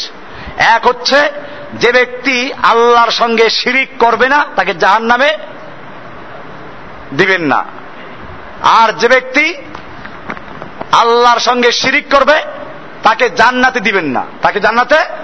কোরআনে স্পষ্ট আয়াত আছে ইন্নাহু মাই ইউশরিক বিল্লাহি ফাকাদ হারামাল্লাহু আলাইহিল জান্নাহ, যে ব্যক্তি আল্লাহর সঙ্গে শিরিক করলো আল্লাহ তাআলা তার উপরে জান্নাতকে হারাম করে দিয়েছেন। কি করেছেন? জান্নাতকে হারাম করে দিয়েছেন। কাজেই তুমি যত উপকার আমার করেছো কাজ হবে না। আবু তালেব বুঝতো সবই। শেষ পর্যন্ত মক্কার নেতারাও ছিল, তারা বলল, আবু তালেব, শেষ পর্যন্ত ভাতিজার ইসলাম গ্রহণ করবা, বাপ দাদার ধর্ম ত্যাগ করবা, মক্কার নেতারা তোমাদেরকে তিরস্কার করবে, মক্কার মেয়ে লোকরা তোমাকে কাপুরুষ বলবে। শেষ পর্যন্ত আবু তালেব মারা গেল, ইসলাম গ্রহণ করার তৌফিক হলো না, লা ইলাহা ইল্লাল্লাহ সাক্ষী দিল না। আল্লাহর নবী আবু তালেবের মৃত্যুর পরেও দোয়া করতে লাগলেন, তাফসীর ইবনে কাসির খুলে দেখবেন। আল্লাহর নবীর চাচা আবু তালেব মৃত্যুর পরেও দোয়া করতে লাগলেন আর বললেন, আমি ততক্ষণ পর্যন্ত দোয়া করব যতক্ষণ পর্যন্ত আল্লাহর পক্ষ থেকে নিষিদ্ধ না হব। এরপরে আয়াত নাযিল হয়ে গেল, ইন্নাকা লা তাহদি মান আহবাবতা, হে নবী আপনি যাকে পছন্দ করেন, যাকে ভালোবাসেন, আপনি তাকে হেদায়েত দিবেন, এই ক্ষমতা আপনাকে দেওয়া হয় নাই। ওয়ালাকিন্নাল্লাহ ইয়াহদি মান ইয়াশাউ, বরং আল্লাহ তাআলা যাকে ইচ্ছে করেন তাকে হেদায়েত দিবেন। হেদায়েত দেওয়ার মালিক কে? আল্লাহর নবী যখন তার নিজের চাচা হযরত আলীর আব্বা আবু তালেবকে হেদায়েত দিতে পারলেন না, এর পরে যদি কোনো পীর বলে, কোনো বুজুর্গ বলে, কোনো ওলি বলে, উনি হেদায়েত দিয়ে দিবেন, উনি তরাইয়া নেবেন, পার করে নেবেন, এইগুলো পীর না শয়তান, উকিল হয়ে বসে আছে, তোর ওকালাতি দিল কে? এই যে বলল যে দুনিয়ার উকিলের কাছে কিছু বলতে হইলে জজের কাছে বলতে উকিল ধরা লাগে, আল্লাহর সঙ্গে বেয়াদবি করে এই লোকগুলো। আল্লাহকে একটা জজের সঙ্গে তুলনা করেছে। একটা জজ, ওই বেটা নিজের কোনো ক্ষমতা নাই, আইনের অধীনে পরিচালিত, বিচার করতে গেলে সাক্ষী লাগে, আল্লাহ আহকামুল হাকিমিন, সাক্ষীর প্রয়োজন নেই, আল্লাহ তাআলা নিজে যথেষ্ট, আল্লাহ তাআলা কারো কাছে জবাবদেহি করতে বাধ্য নন, ওরা সবাই বাধ্য। এই লোকটাকে তুলনা করলো কার সঙ্গে? আল্লাহ তাআলা সব জানেন, ওরা কিচ্ছু জানে না। আল্লাহ তাআলা কোনো উকিল নিয়োগ দেন নাই, ওরা উকিল নিয়োগ দিয়েছে। আল্লাহ বলছেন, মান যাল্লাযী ইয়াশফা ইনদাহু ইল্লা বিইজনিহি, কে আছে এরকম যে আল্লাহর কাছে সুপারিশ করবে আল্লাহর অনুমতি ছাড়া? তাহলে উকিল নিয়োগ দেওয়া হয় নাই। ওটা কিয়ামতের মাঠে হিসাব নিকাশের পরে যাদের জান্নাতের ফয়সালা হয়ে যাবে তাদেরকে আল্লাহ পারমিশন দিবেন, তারপরে সুপারিশ করতে পারবে, তা আবার মন গড়া সুপারিশ করতে পারবে না। কোরআনে বলা আছে, ওয়ালা ইয়াশফাউনা ইল্লা লিমান ইরতাদা, সুপারিশ করবে ওই লোকদের জন্য যাদেরকে আল্লাহ নির্বাচন করবেন। তাহলে আল্লাহ তাআলা যাদের ব্যাপারে বলবেন এই কোয়ালিটির লোকদের সুপারিশ করো, ওদের জন্য করতে পারবে। তাহলে সুপারিশ করনেওয়ালার অনুমতি দিবে আল্লাহ, কার জন্য করবে তাও নিয়োগ করবেন কে? তাহলে এরা কিসের ঠিকাদার হলো? এরা কিসের উকিল হলো? এই বেটা নিজে যে মাপ পাবে তার কোনো গ্যারান্টি আছে? মনে রাখতে হবে, এই কুসংস্কার আমাদের সমাজে আছে, ইসলামের তাওহীদকে ভুলে গিয়ে এইগুলো এখন দলে দলে এদের পক্ষে লোক আছে, কোটি কোটি মানুষদের অনুসারী আছে। আপনারা কোরআন হাদিসকে যাচাই করবেন, তারপরে আমরা এই বিষয়গুলো খেয়াল রাখবো। আসমা ও সিফাতের যে বিষয়টা, আল্লাহর নামের ক্ষেত্রে আল্লাহর একত্ব বজায় রাখা। রুবুবিয়তের মানে হচ্ছে আল্লাহ তাআলা রব হিসাবে, আল্লাহ তাআলা আইন বিধান দেওয়ার মালিক, এই হিসাবে আল্লাহর একত্ব বজায় রাখা। আর উলুহিয়তের মানে হচ্ছে, লা ইলাহা মানে হচ্ছে আল্লাহ তাআলার সার্বভৌমত্ব, ক্ষমতার মালিক একমাত্র আল্লাহ, এক্ষেত্রে আল্লাহ আনুগত্যই চলবে, ছাড়া কারো আনুগত্য চলবে না, এই একত্ব বজায় রাখা, এটার নাম তাওহীদ। এর নাম কি? এর নাম তাওহীদ। আল্লাহ তাআলা একাই, একমাত্র, শুধুমাত্র তিনি। এটাই মুসলিমদের মধ্যে আর আমাদের মধ্যে অমুসলিমদের পার্থক্য। মুসলিমরা একমাত্র আল্লাহকে ই মানে, অন্যরা আল্লাহকে ও মানে, গায়রুল্লাহকে ও মানে। বিষয়টা ক্লিয়ার? ও আর ইর পার্থক্য। ওরা বলে আল্লাহ ও আছেন, মিনদুনিল্লাহ আছে, গায়রুল্লাহবি আছে, খাজা বাবাবি আছে, গাজা বাবাবি আছে, ল্যাংটাবি আছে, পীর বাবাবি আছে, এরা সুপারিশ করবে, এরা পার করে নিয়ে যাবে। ইসলাম বলে না, কেউ নাই। লা ইলাহা ইল্লাল্লাহ, ইয়াকা নাবুদু ওয়া ইয়াকা নাস্তাইন, আমরা কেবলমাত্র তোমারই গোলামি করি, তোমার কাছেই সাহায্য চাই। আপনি একজনের আনুগত্যের কথা বলেছেন এবং তার কাছে বায়াতের কথা বললেন, কিন্তু ওই ব্যক্তি কিভাবে নির্বাচিত হবে আমাদের দেশে? এটা আমি বলেছি অবশ্য। ইসলামের সুরা ব্যবস্থা আছে। সুরা, সুরা মানে হচ্ছে আহলুল হাল্লি ওয়াল আকদ, অর্থাৎ যারা ইসলামের জ্ঞানে জ্ঞানী, সর্বদিক থেকে যাদের জ্ঞান আছে, যাদের রায় দেওয়ার মতো যোগ্যতা আছে, এরকম লোকদেরকে নিয়ে একটা সুরা থাকবে, পরামর্শ সভা। এই পরামর্শ সভার মাধ্যমে একজনকে আমির নিযুক্ত করা হবে, সেই আমির সুরার মাধ্যমে পরিচালিত হবে। আল্লাহ রাসূল সাল্লাল্লাহু আলাইহি ওয়াসাল্লামকে কোরআনে বলা আছে ওয়াশাবিরহুম ফিল আমর, আপনি তাদের সঙ্গে পরামর্শ করুন। কাদের সঙ্গে? দেশের সব জনগণের সঙ্গে না, বিশিষ্ট ব্যক্তিবর্গের সাথে। আল্লাহ তাআলা বলেছেন আমরুহুম সুরা বাইনাহুম। কাজে সুরা আছে ইসলামে, এই সুরার মাধ্যমে সারা দেশের, এখন বললাম না যে যেমন খ্রিস্টানদের একটা পোপ মারা গেলে তারা আর একটা বানায় কেমনে, তারা কি গণভোট দেয়? দেখেন একটা যদি কত বড় বোকামি, ওরা আমাদেরকে বোকা বানাইলো। ওরা আমাদেরকে বললো তোরা গণতন্ত্র নিয়ে থাক, আর ওরা কিন্তু গণতন্ত্র মানে না। ওরা পোপ নির্বাচন করতে ভোট দেয়, গণভোট গণভোট নাই। দুনিয়ার খ্রিস্টানদের যারা আলেম আছে, ওদের মধ্যে বিচক্ষণ যারা আর রায় দেওয়ার ক্ষমতা আছে, এরা রোমের সেই ভ্যাটিকানে গিয়ে জমা হয়, এরপরে তারা একজনকে নির্বাচন করে। এটা ছিল ইসলামের তরিকা। আপনারা দেখবেন আহলুল হল্লে ওয়াক যেটা আছে, এইটার যারা, তাদের পরামর্শে একজন আমির নিযুক্ত হবে। এর মানে এই না যে গণভোট একজন ম্যাথর, একজন পাগল, একজন মদখোর, একজন ঘুষখোর, একটা সিগারেট দিলে পরে ভোট একটা পাওয়া যায়। এই নির্বাচনের সময় আমি কয়েকদিন আগে বরগুনা একটা মাহফিলে গেলাম, তা আমার আগে এক চেয়ারম্যান সাহেব বক্তব্য দিচ্ছিলেন। বক্তব্যের বসে বললো কয় যে ভাই রাত্র যদি আর একটা পাইতো তাহলে আমার আর চেয়ারম্যান হওয়া লাগতো না। কেন? কয় যে রাত্রে প্রত্যেকের ঘরে ঘরে এক একটা শাড়ি দিয়ে গেছে, এক প্যাকেট সিগারেট দিয়ে গেছে, নইলে পান দিয়ে গেছে, যে পান খেতে এক বিড়ে পান, আর নইলে এক প্যাকেট সিগারেট দিয়ে গেছে, ভোট একটা পাওয়া গেছে। তাহলে যে লোকদের ভোট এর মূল্য একটা সিগারেট, এক পান্তা ভাত, এইরকম যারা ভোট দেয়, এদের ভোট নিয়ে আপনি ইসলাম কায়েম করবেন, নেতা নির্বাচন করবেন। দুনিয়াতে সবসময় শিক্ষিত লোকদের চেয়ে অশিক্ষিত লোক বেশি থাকে, বুঝদারের চেয়ে বোকা বেশি থাকে। এখন যদি কি করা হয়, এইরকম গণভোট দেওয়া হয়, তাহলে সেক্ষেত্রে মেধাবী, বিচক্ষণ এবং সর্বোপরি যে আল্লাহকে ভয় করে এরকম লোকেরা ক্ষমতা আসবে না। আসবে কারা? ওদের দলের লোকেরা আসবে।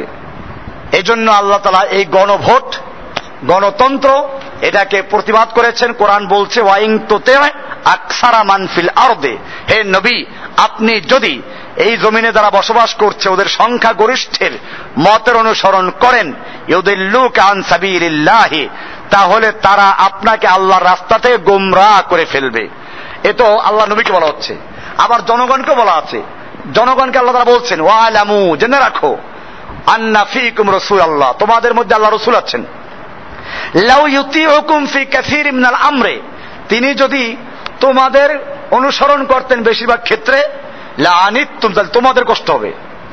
তাহলে পরিষ্কার হয়ে গেল, নবীকে বলছেন আপনি সংখ্যাগরিষ্ঠ ভোটের অনুসরণ করবেন না, জনগণকে বলছে তোমরা সংখ্যাগরিষ্ঠের রায় নবীর উপরে চাপাই দিও না, তাহলে তোমাদের কষ্ট হবে।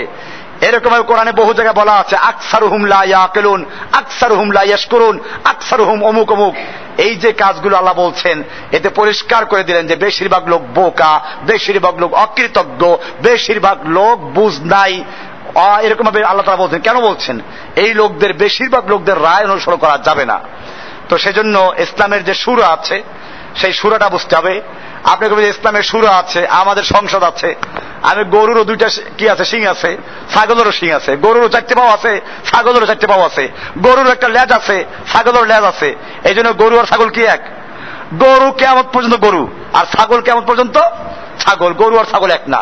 কাজী বুঝতে হবে ইসলামের সূরা আর এই আব্রাহাম লিঙ্কনের গণতন্ত্র, এগুলো কি না, এক না। খ্রিস্টানদের তৈরি করা এগুলো, ইহুদিদের তৈরি করা এগুলো আগে তৈরি করেছিল, এর একটা কারণ ছিল, যার আমি সেদিকে যাচ্ছি না। আর জি, আমরা যারা ইঞ্জিনিয়ার তারা তাদের মেধা দিয়ে ইসলামের খেদমত কিভাবে করতে পারি, ইসলামের খেদমত করার অনেক সুযোগ আছে বহু লাইনে। সবাই যে এক লাইনে কাজ করবে তা না। আমার এই কথার অর্থ হচ্ছে এই যে আমরা যে যেখানে কাজ করি, বাংলাদেশ একটা দেশ চলতে কেউ ইঞ্জিনিয়ার, কেউ ডাক্তার, কেউ কি আছে বিভিন্ন লাইনে কাজ করছে, কিন্তু সবাই কিন্তু একটা শক্তিকে সাহায্য করছে। আমাদের ইসলামের বিষয়টা এরকমই, ইসলামে একজন আমির থাকবে, আমিরুল মুমিনের অধীনে বিভিন্ন লাইনে কাজ করবে। আপনারা আপনাদের পেশায় কাজ করবেন, এইখানে বসে আপনার পেশায় যে কাজ, এটাও আপনার ইবাদত হবে। আপনি মানুষের ঘর নির্মাণ করার জন্য, আপনি মানুষের গাড়ি নির্মাণ করার জন্য, চলাফেরার জন্য, থাকার জন্য, চলার জন্য বাহনের ব্যবস্থা করা, এগুলো সব আপনাদের পরামর্শ চলবে। তো এটা জনগণের খেদমত। এর মাধ্যমে বসে আপনি ওখানে বসে মানুষকে তাওহীদে দাওয়াত দেন। আপনি যেখানে আছেন আল্লাহ নবীর সাহাবিরা কি করতেন? যেখানে খেতে গেলেন ওখানে দাওয়াতের কাজ করতেন, যেখানে যে গেছেন। এই দেশে ইসলাম পৌঁছলে কেমনে? ব্যবসা করতে আসছে, ওখানে তাওহীদের দাওয়াত দিত। এইভাবে ইসলাম প্রচারিত হয়েছে। আপনারা যে যেখানে আছেন আপনি ওইখানে দাওয়াত দেবেন। এই জন্য কোরআনে বলা আছে, আর দেখেন কি সুন্দর কোরআনে আপনার প্রত্যেকটা প্রশ্ন উত্তর দেওয়া কোরআনে। সূরা মুমতাহানার 4 নম্বর আয়াত আপনাকে উত্তর দিচ্ছে আল্লাহ তাআলা। কোরআনে বলছে, قد كانت لكم أسوة حسنة في إبراهيم والذين معه, তোমাদের জন্য ইব্রাহিম এবং তার সঙ্গীদের মধ্যে রয়েছে উত্তম আদর্শ। দাওয়ার কাজ। إذ قالوا لقومهم, যখন তারা তাদের জাতির সামনে দাঁড়িয়ে বলল, إنا براء منكم, আমরা তোমাদের থেকে বারা করলাম, সম্পর্ক ছিন্ন করলাম। বোঝা গেল কুফফারদের থেকে বারা করতে হবে। ومما تعبدون من دون الله, এরপরে বলছেন তোমরা আল্লাহর পরিবর্তে যাদের ইবাদত করো তাদের থেকে সম্পর্ক ছিন্ন করলাম। কাফারনা বিকুম, আমরা তোমাদেরকে মানি না। অবাদা বাইনানা ওয়াবাইনাকুম আল আদাওয়াতু ওয়াল বাগদাউ আবাদা, আমাদের মাঝে তোমাদের মাঝে চির শত্রুতা চির ঘৃণা শুরু হলো। হাত্তা তুমিনু বিল্লাহি ওয়াহদাহু, যতক্ষণ না তোমরা এক আল্লাহর আনুগত্যের দিকে ফিরে আসবে। এটা আমাদের দাওয়াত, এই দাওয়াত আমাদেরকে দিতে হবে। একা, আপনি একা আছেন। আল্লাহ তাআলা এর জন্য ইব্রাহিম আলাইহিস সালাম সম্পর্কে বলেছেন, ইন্না ইব্রাহিমা কানা উম্মাতান কানিতা, ইব্রাহিম একটা উম্মাহ, একটা জাতি। আরে ইব্রাহিম তো একটা ব্যক্তি, জাতি হলো কি করে? আল্লাহ কেন তাকে জাতি বললেন? কারণ হচ্ছে এই, একদিকে নমরুদের গোটা বাহিনী, জনশক্তি, অস্ত্রশক্তি, অর্থশক্তি সব দাঁড়িয়ে আছে, আর একদিকে একা এক ইব্রাহিম দাঁড়িয়ে আছেন তাওহীদের উপরে। কিয়ামত পর্যন্ত যারাই তাওহীদের দাওয়াত দিবে তাদের আদর্শ পুরুষ দাঁড়িয়ে আছে। এজন্য তিনি একা হলেও কিয়ামত পর্যন্তের সব তাওহীদবাদী লোকেরা তার পক্ষে আছে। এজন্য তিনি একটা জাতি হয়েছেন। ঠিক এরকম ভাবে আপনিও যেই সমাজে থাকবেন, যেখানে থাকবেন, আপনি একা একা তাওহীদের দাওয়াত দেন। আপনার বিরুদ্ধে জনগণ যাক, দেশ তুলে যাবে, তারপরে আপনি একা মুমিন, ওখান থেকে আপনি দাওয়া শুরু করেন, দেখবেন ইনশাআল্লাহ আপনাকে আল্লাহ তাআলা ইব্রাহিমের মতো একটা উম্মাহ হিসেবে কবুল করবেন। কাজী ইঞ্জিনিয়ার হয়েও ইসলামের কাজ করা যাবে, ডাক্তার হয়েও করা যাবে, যে যেখানে আছেন। আমাদের ভৈরবে এক ডাক্তার আছে, উনি আগে জেলায় নিয়েছিল, এখন মাশাআল্লাহ তাওহীদের দাওয়াত দেয়। এখন ওনার চেম্বারে কেচি আছে, তাবিজ দেখলেই আগে তাবিজটা কাটে, এটা শিরিক। তাওহীদের দাওয়াত দেয়, এই তাবিজ কাটো, এই দাওয়াত খতম, মিলাদ বাদ। হুজুরদেরকে বলে দিচ্ছে তোমাদের এমনি পয়সা দেবো, দাওয়াত খতম পারবো না। অনেক মসজিদের ইমামদেরকে সে একটা বেতন দেয় দাওয়াত না খাওয়ার জন্য। কাজেই এই কাজগুলো আমাদেরও করতে হবে। আমরা যেখানে থাকবো, আমাদের বড় সমস্যা তো সারপোকা, মশা বড় সমস্যা না। মশা তো আমাদের প্রকাশ্য শত্রু, সারপোকা কি? আপনি যখনই যাবেন সমাজের এক শ্রেণীর আলেম, এক শ্রেণীর, আমাদের বলতে এখন কি হয়, দুঃখ পেতে হয়, তারপর বলতে বাধ্য আমরা, আমাদের দাওয়াতের তাওহীদের দাওয়াতের বিরুদ্ধে কুফফাররা যেরকম সোচ্চার, তার চেয়ে বেশি সোচ্চার কারা? কারণ এই জাতি মুর্দার খেতে খেতে শকুনের চেয়ে বদভ্যাস হয়ে গেছে। একটা নাপিত খুশি হয় যখন শোনে তার এলাকায় একটা নতুন শিশু জন্মগ্রহণ করেছে, কারণ নতুন মাথা কামাইলে একটা 500 টাকার লাল নোট পাওয়া যাবে। আর মহল্লার মোল্লাজি খুশি হয় কখন জানেন? যখন শুনে কেউ মারা গেছে। কি জন্য? এই যে খতমের দাওয়াত পাওয়া যাবে, মিলাদের দাওয়াত পাওয়া যাবে, মৃত্যুবার্ষিকী 40 আছে না এগুলো দেশে? আমাদের দেশে এগুলি কি ইসলামে আছে? আল্লাহ নবী এগুলো করেছেন। এখন কোরআন তো চলে গেছে এই কাজই, তাবিজ লেখা, মুর্দার খাওয়া। এছাড়া যদি আপনি, যারা ধর্মকর্ম, যারা না মুসলিম, মুসলমান ঘরে জন্মগ্রহণ করেছেন, আমি মুসলিম, ওরা জিজ্ঞেস করবেন আল্লাহ কোরআন নাজিল করলো কেন? সে বলবে কি? এই তো মানুষ মরলে খতম পড়াই থাকবে, এই জন্য 40-এ করা, 3 দিনে করা। আর যদি ভূতি ধরে তাহলে তাবিজ লেখার জন্য আছে না এরকম। আমাদের যারা তাবিজ লেখে তারা এই হাদিসগুলো পড়ে যে তাবিজ ঝোলানো শিরিক, পড়ে এরা। তারপরও কেন ওই পড়াবার সময় ঠিকই পড়ে, কিন্তু একটা চশমা লাগাইয়া দেয়। কি লাগাই দেয়? আপনারা যদি একটা গ্লাস লাগাই দেয়, রঙিন গ্লাস, আপনি দুনিয়া কি দেখবেন? রঙিন দেখবেন, বেশি কিচ্ছু লাগে না। আপনারা যারা ছাত্র আছেন, আপনাদেরকে একটা পড়াবার সময় যে শিক্ষক একটা বুঝিয়ে দেয়, একটা ব্যাখ্যা দিয়ে দেয়, বাস আপনার ওইটা ব্যাখ্যা বদ্ধমূল হয়ে যায়। মাদ্রাসায় যখন পড়ানো হয় যে মানে আল্লাকা তামিমাতান ফাকাদ আশরাকা বিল্লাহ, যে ব্যক্তি তাবিজ ঝুলায় সে আল্লাহর সঙ্গে শিরিক করলো। হুজুর একটু বুঝিয়ে দিল কি, দেখো এই তাবিজ আমরা যে লিখি এটা না, এটা মক্কার কাফেররা আগে কুফুরি কালাম দিয়ে তাবিজ লিখতো, ওইটা শিরিক। আর আমরা যেটা লিখি এটা কোরআন দিয়ে লিখি, হাদিস দিয়ে লিখি, এই জন্য শিরিক না। ছাত্র মাথা জোরে বলে ঠিকই, তাহলে আমরা তাবিজ দেখতে পারবো। আচ্ছা, আপনারা গিয়ে তাবিজের বইগুলো চেক করবেন। প্রথম বিষয়, এই তাবিজগুলো যে লেখে আসলে কি কোরআন দিয়ে লেখে? কোরআনের নকশা আছে না, বিসমিল্লাহ মানে 786 লেখে কিনা, এরপরে সূরা বাকারার নকশা, আলে ইমরানের নকশা, ইয়াসিনের নকশা। আচ্ছা, আমি যদি আজকে নামাজে দাঁড়াইয়া বলতাম 786, 550, 127, 3 রুকু, তাহলে আপনারা কি বলবেন পাগল কোত্থেকে আসছে? তাহলে বোঝা গেল এটা কোরআন না। নামাজে যদি সূরা বাকারার নকশা বললে নামাজ না হয়, ওটা কোরআন না। তাহলে তাবিজে যে নকশা লেখে ওটা কোরআন হল কি করে? পরিষ্কার কিনা? এরপরে বিষয়টা হচ্ছে এই, আল্লাহর নবী কি তাবিজ কোরআন দিয়ে লিখেছিলেন? ঝাড়ফুঁক জায়েজ আছে, আল্লাহর নবী ঝাড়ছেন, এটা জায়েজ আছে না? জায়েজ না, কিন্তু এই তাবিজ লেখা। এরপরে আবার লেখে কালো মুরগির তাজা রক্ত লাগবে। কালো মুরগি কেন জানেন? যেন ফার্মের মুরগি কেউ না নিয়ে আসে। আর তাজা রক্ত কি জন্য জানেন? তাজা রক্ত এই জন্য যাতে করে কেউ বাড়ির থেকে জবাই করে বোতল ভরে রক্ত নিয়ে আসে, হুজুরের বাড়ি এসে জবাই করে। আর হুজুরের বাড়ি এসে জবাই করলে কোন পাগল এমন আছে যে এই মুরগি আবার ফেরত নেবে? কাজে হুজুরের বাজারে যাওয়া লাগলো, টাকা তো পরে পাইবে, হাতিয়ে 501 টাকা ওটা পরে আছে, আর মুরগি পাইলে ফাও। তো এইভাবে এই জাতিকে ধ্বংস করা হয়েছে, এইভাবে কোরআনটাকে নিয়ে গেছে এইদিকে। এই যে মনে রাখতে হবে যে কোরআনটা এসব কাজের জন্য আসে নাই।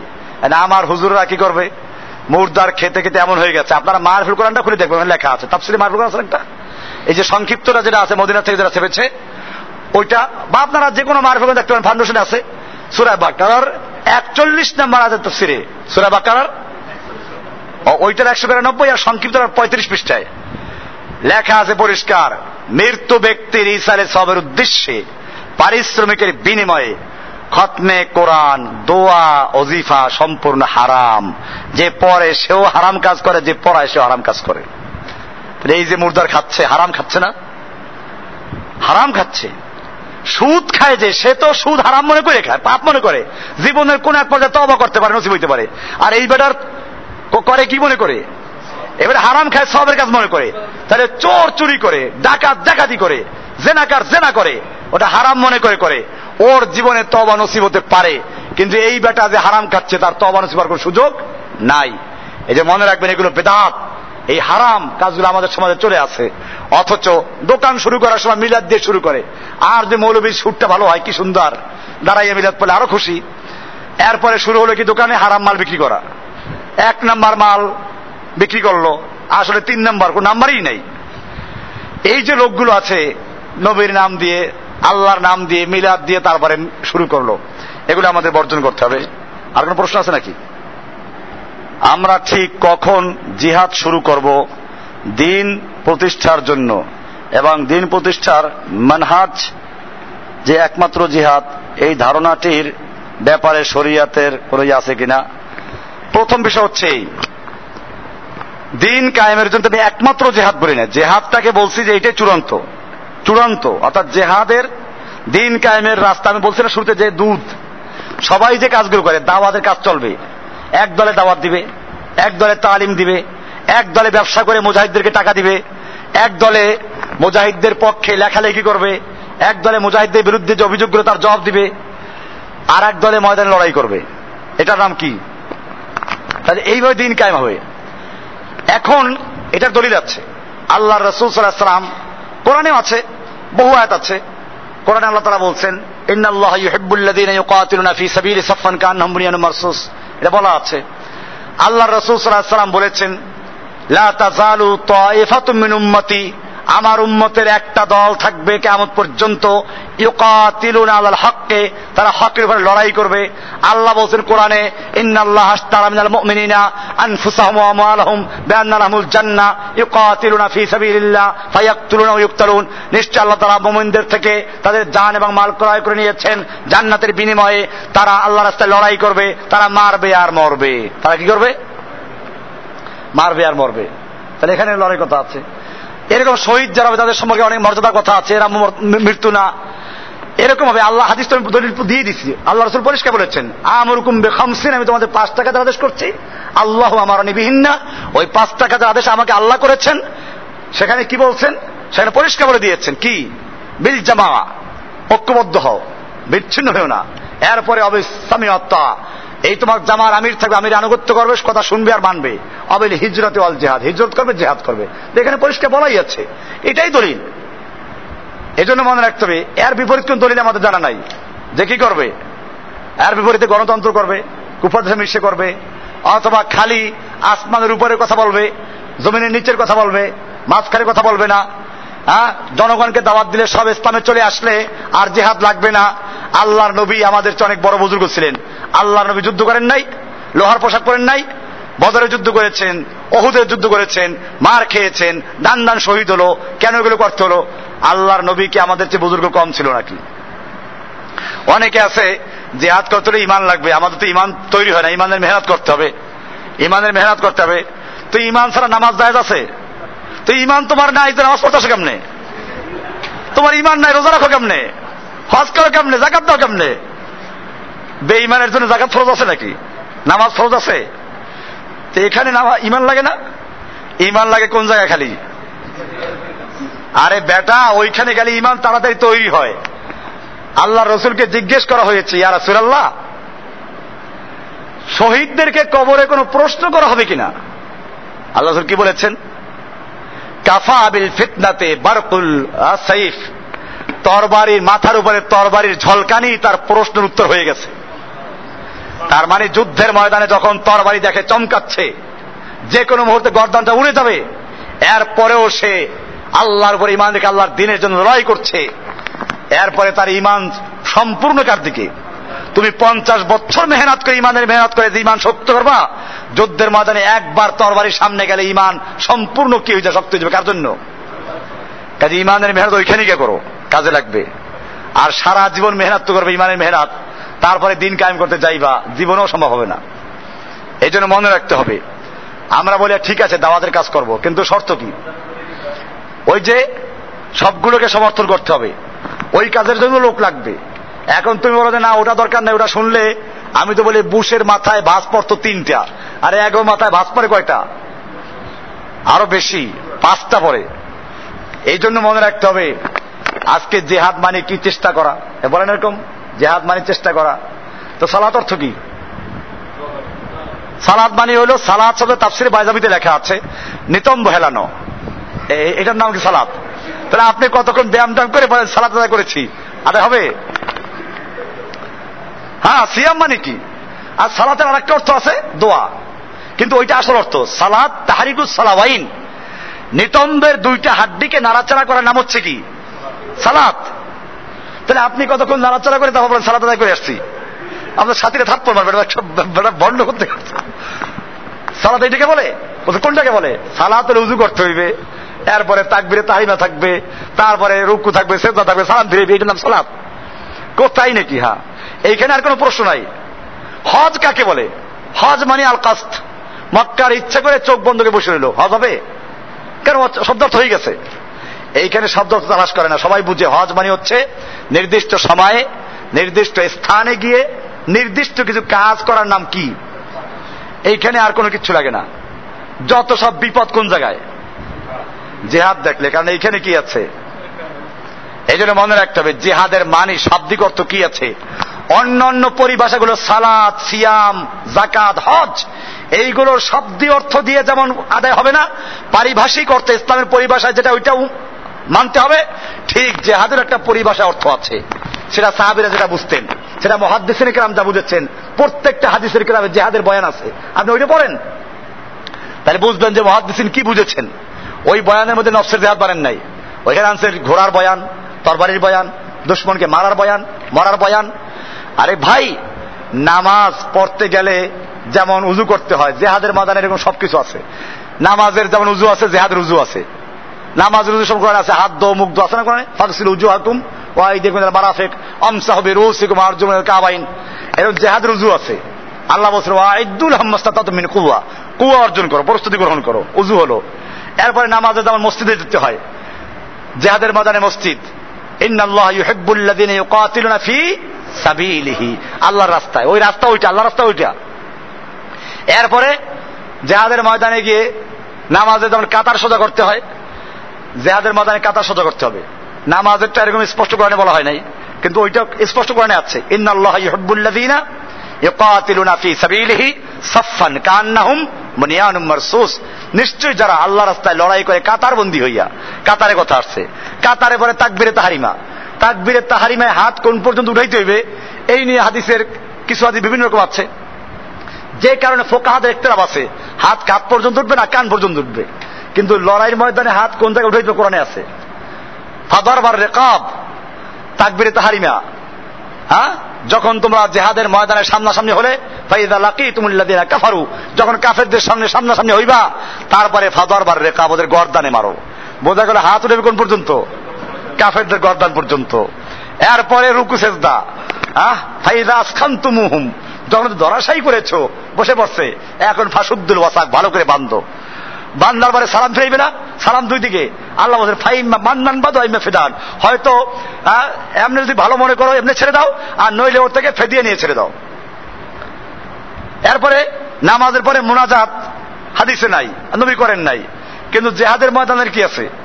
মোনাজাত আছে, গনিমতের মাল ভাগ করো, গনিমতের মাল ভাগ করো, ফাকুলু মিম্মা গানিমতুম হালালান তাইয়্যিবা, এটা পাক পবিত্র সবচেয়ে ভালো খাও, এটা নিয়ে ঘরে নিয়ে খাও। তাহলে বোঝা গেল। এরপর বলা আছে জিহাদ করতে গিয়ে যদি শহীদ হয়ে যায় তাহলে কি আমার আমল বন্ধ হয়ে যাবে? কয় না, ওটা কেমন চালু থাকবে, শহীদটা চালু থাকবে, হাদিসে আছে এটা স্পষ্টভাবে। তাহলে এত গুরুত্বপূর্ণ যে একটা ইবাদত, সেই ইবাদতটা আজকে ব্যাখ্যা করা হচ্ছে কি জন্য। দেখেন কুতিবা আলাইকুমুস সিয়াম কোরআন আয়াত, আর একই শব্দ কুতিবা আলাইকুমুল কিতাল কোরআন আয়াত, খালি বেশ কম সিয়ামের জায়গায় কিতাল। হ্যাঁ কুতিবা আলাইকুম আস সিয়াম, কুতিবা আলাইকুমুল কিতাল, কুতিবা আলাইকুমুস সিয়াম নিয়ে কোনো কারো মাথা কামান নাই, রোজা রাখো, এটা বুঝেও খুশি। আমেরিকার হোয়াইট হাউসে প্রতি রমজানের প্রথম দিনে মুসলমানদের সম্মানে একটা ইফতার মাহফিল দেওয়া হয়, ঠিক কিনা? একটা ইফতার মাহফিল দেওয়া হয়। এই ইফতার মাহফিলে বাংলাদেশের অনেক বড় বড় কণ্ঠশিল্পীরা গিয়ে কি করে, কণ্ঠশিল্পী মানে আলেমরা ওয়াজ করে যারা বক্তা আর কি, এরা গিয়ে কি করে, এরা গিয়ে ইফতারি সারে খেয়ে আসে। তাহলে বুশেরও কোনো সমস্যা নাই। আর সমস্যাটা কোন জায়গায়? কুতিবা আলাইকুমুল কেতাল, কারণ আল্লাহ বলছেন অহু কুরহুল লাকুম, কেতাল মানে লড়াই করা, যুদ্ধ করা, এখানে আল্লাহ বলছেন অহু কুরহুল লাকুম, তোমাদের কাছে অপছন্দ মনে হবে, এই জন্য মনে রাখতে হবে এটা একটা গুরুত্বপূর্ণ ফরজ, আহাম্মুল ফুরুজ।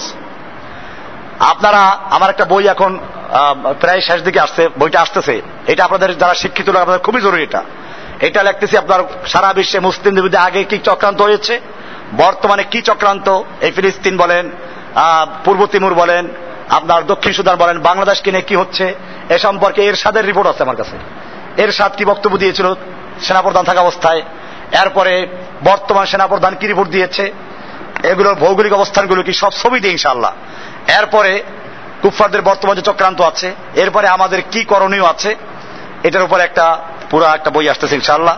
এই বইটা আপনাদের জন্য অত্যন্ত গুরুত্বপূর্ণ বই হবে যারা দিন কায়েমের জন্য কাজ করতে চান।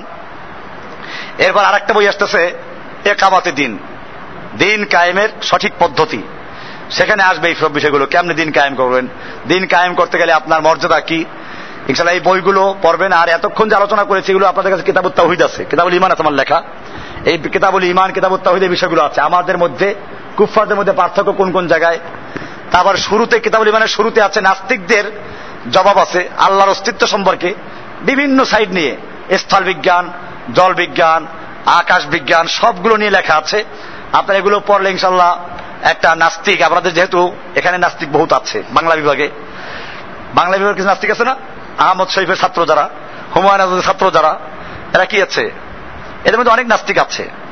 কাজে এই নাস্তিকগুলোকে জব দিতে হলে ওগুলো যথেষ্ট কাজ করবে, তো আপনারা সেগুলো পড়বেন ইনশাআল্লাহ। আমি যে জি আল্লাহ সুবহানাহু ওয়া তাআলা আমাদের সকলকে যা কিছু বললাম এর মধ্যে যা ভুল হয়েছে সেগুলো মাফ করে দেন, এবং যেগুলো সহি হয়েছে সেগুলো আল্লাহ তাআলা আমাকে এবং যারা শূন্য সকলকে আমল করার তৌফিক দান করেন। আল্লাহ তাআলা আমাদেরকে তার দ্বীন কায়েমের জন্য এই জমিনে আল্লাহর দ্বীন কায়েমের জন্য আমাদেরকে কবুল করুন, আমিন। আমাদেরকে আল্লাহর দ্বীন কায়েমের জন্য আমাদের জান, আমাদের মাল এবং আমাদেরকে আল্লাহর রাস্তায় শহীদ হওয়ার তৌফিক দান করেন, আমিন। ওয়াসাল্লাল্লাহু তাআলা আলা নবিয়িনা মুহাম্মদ ওয়া আলা আলিহি ওয়া আজমাইন। সুবহানাল্লাহি ওয়া বিহামদিহি, সুবহানাকাল্লাহুম্মা বিহামদিকা, আশহাদু আল্লা ইলাহা ইল্লা আনতা, আস্তাগফিরুকা ওয়া আতুবু ইলাইক।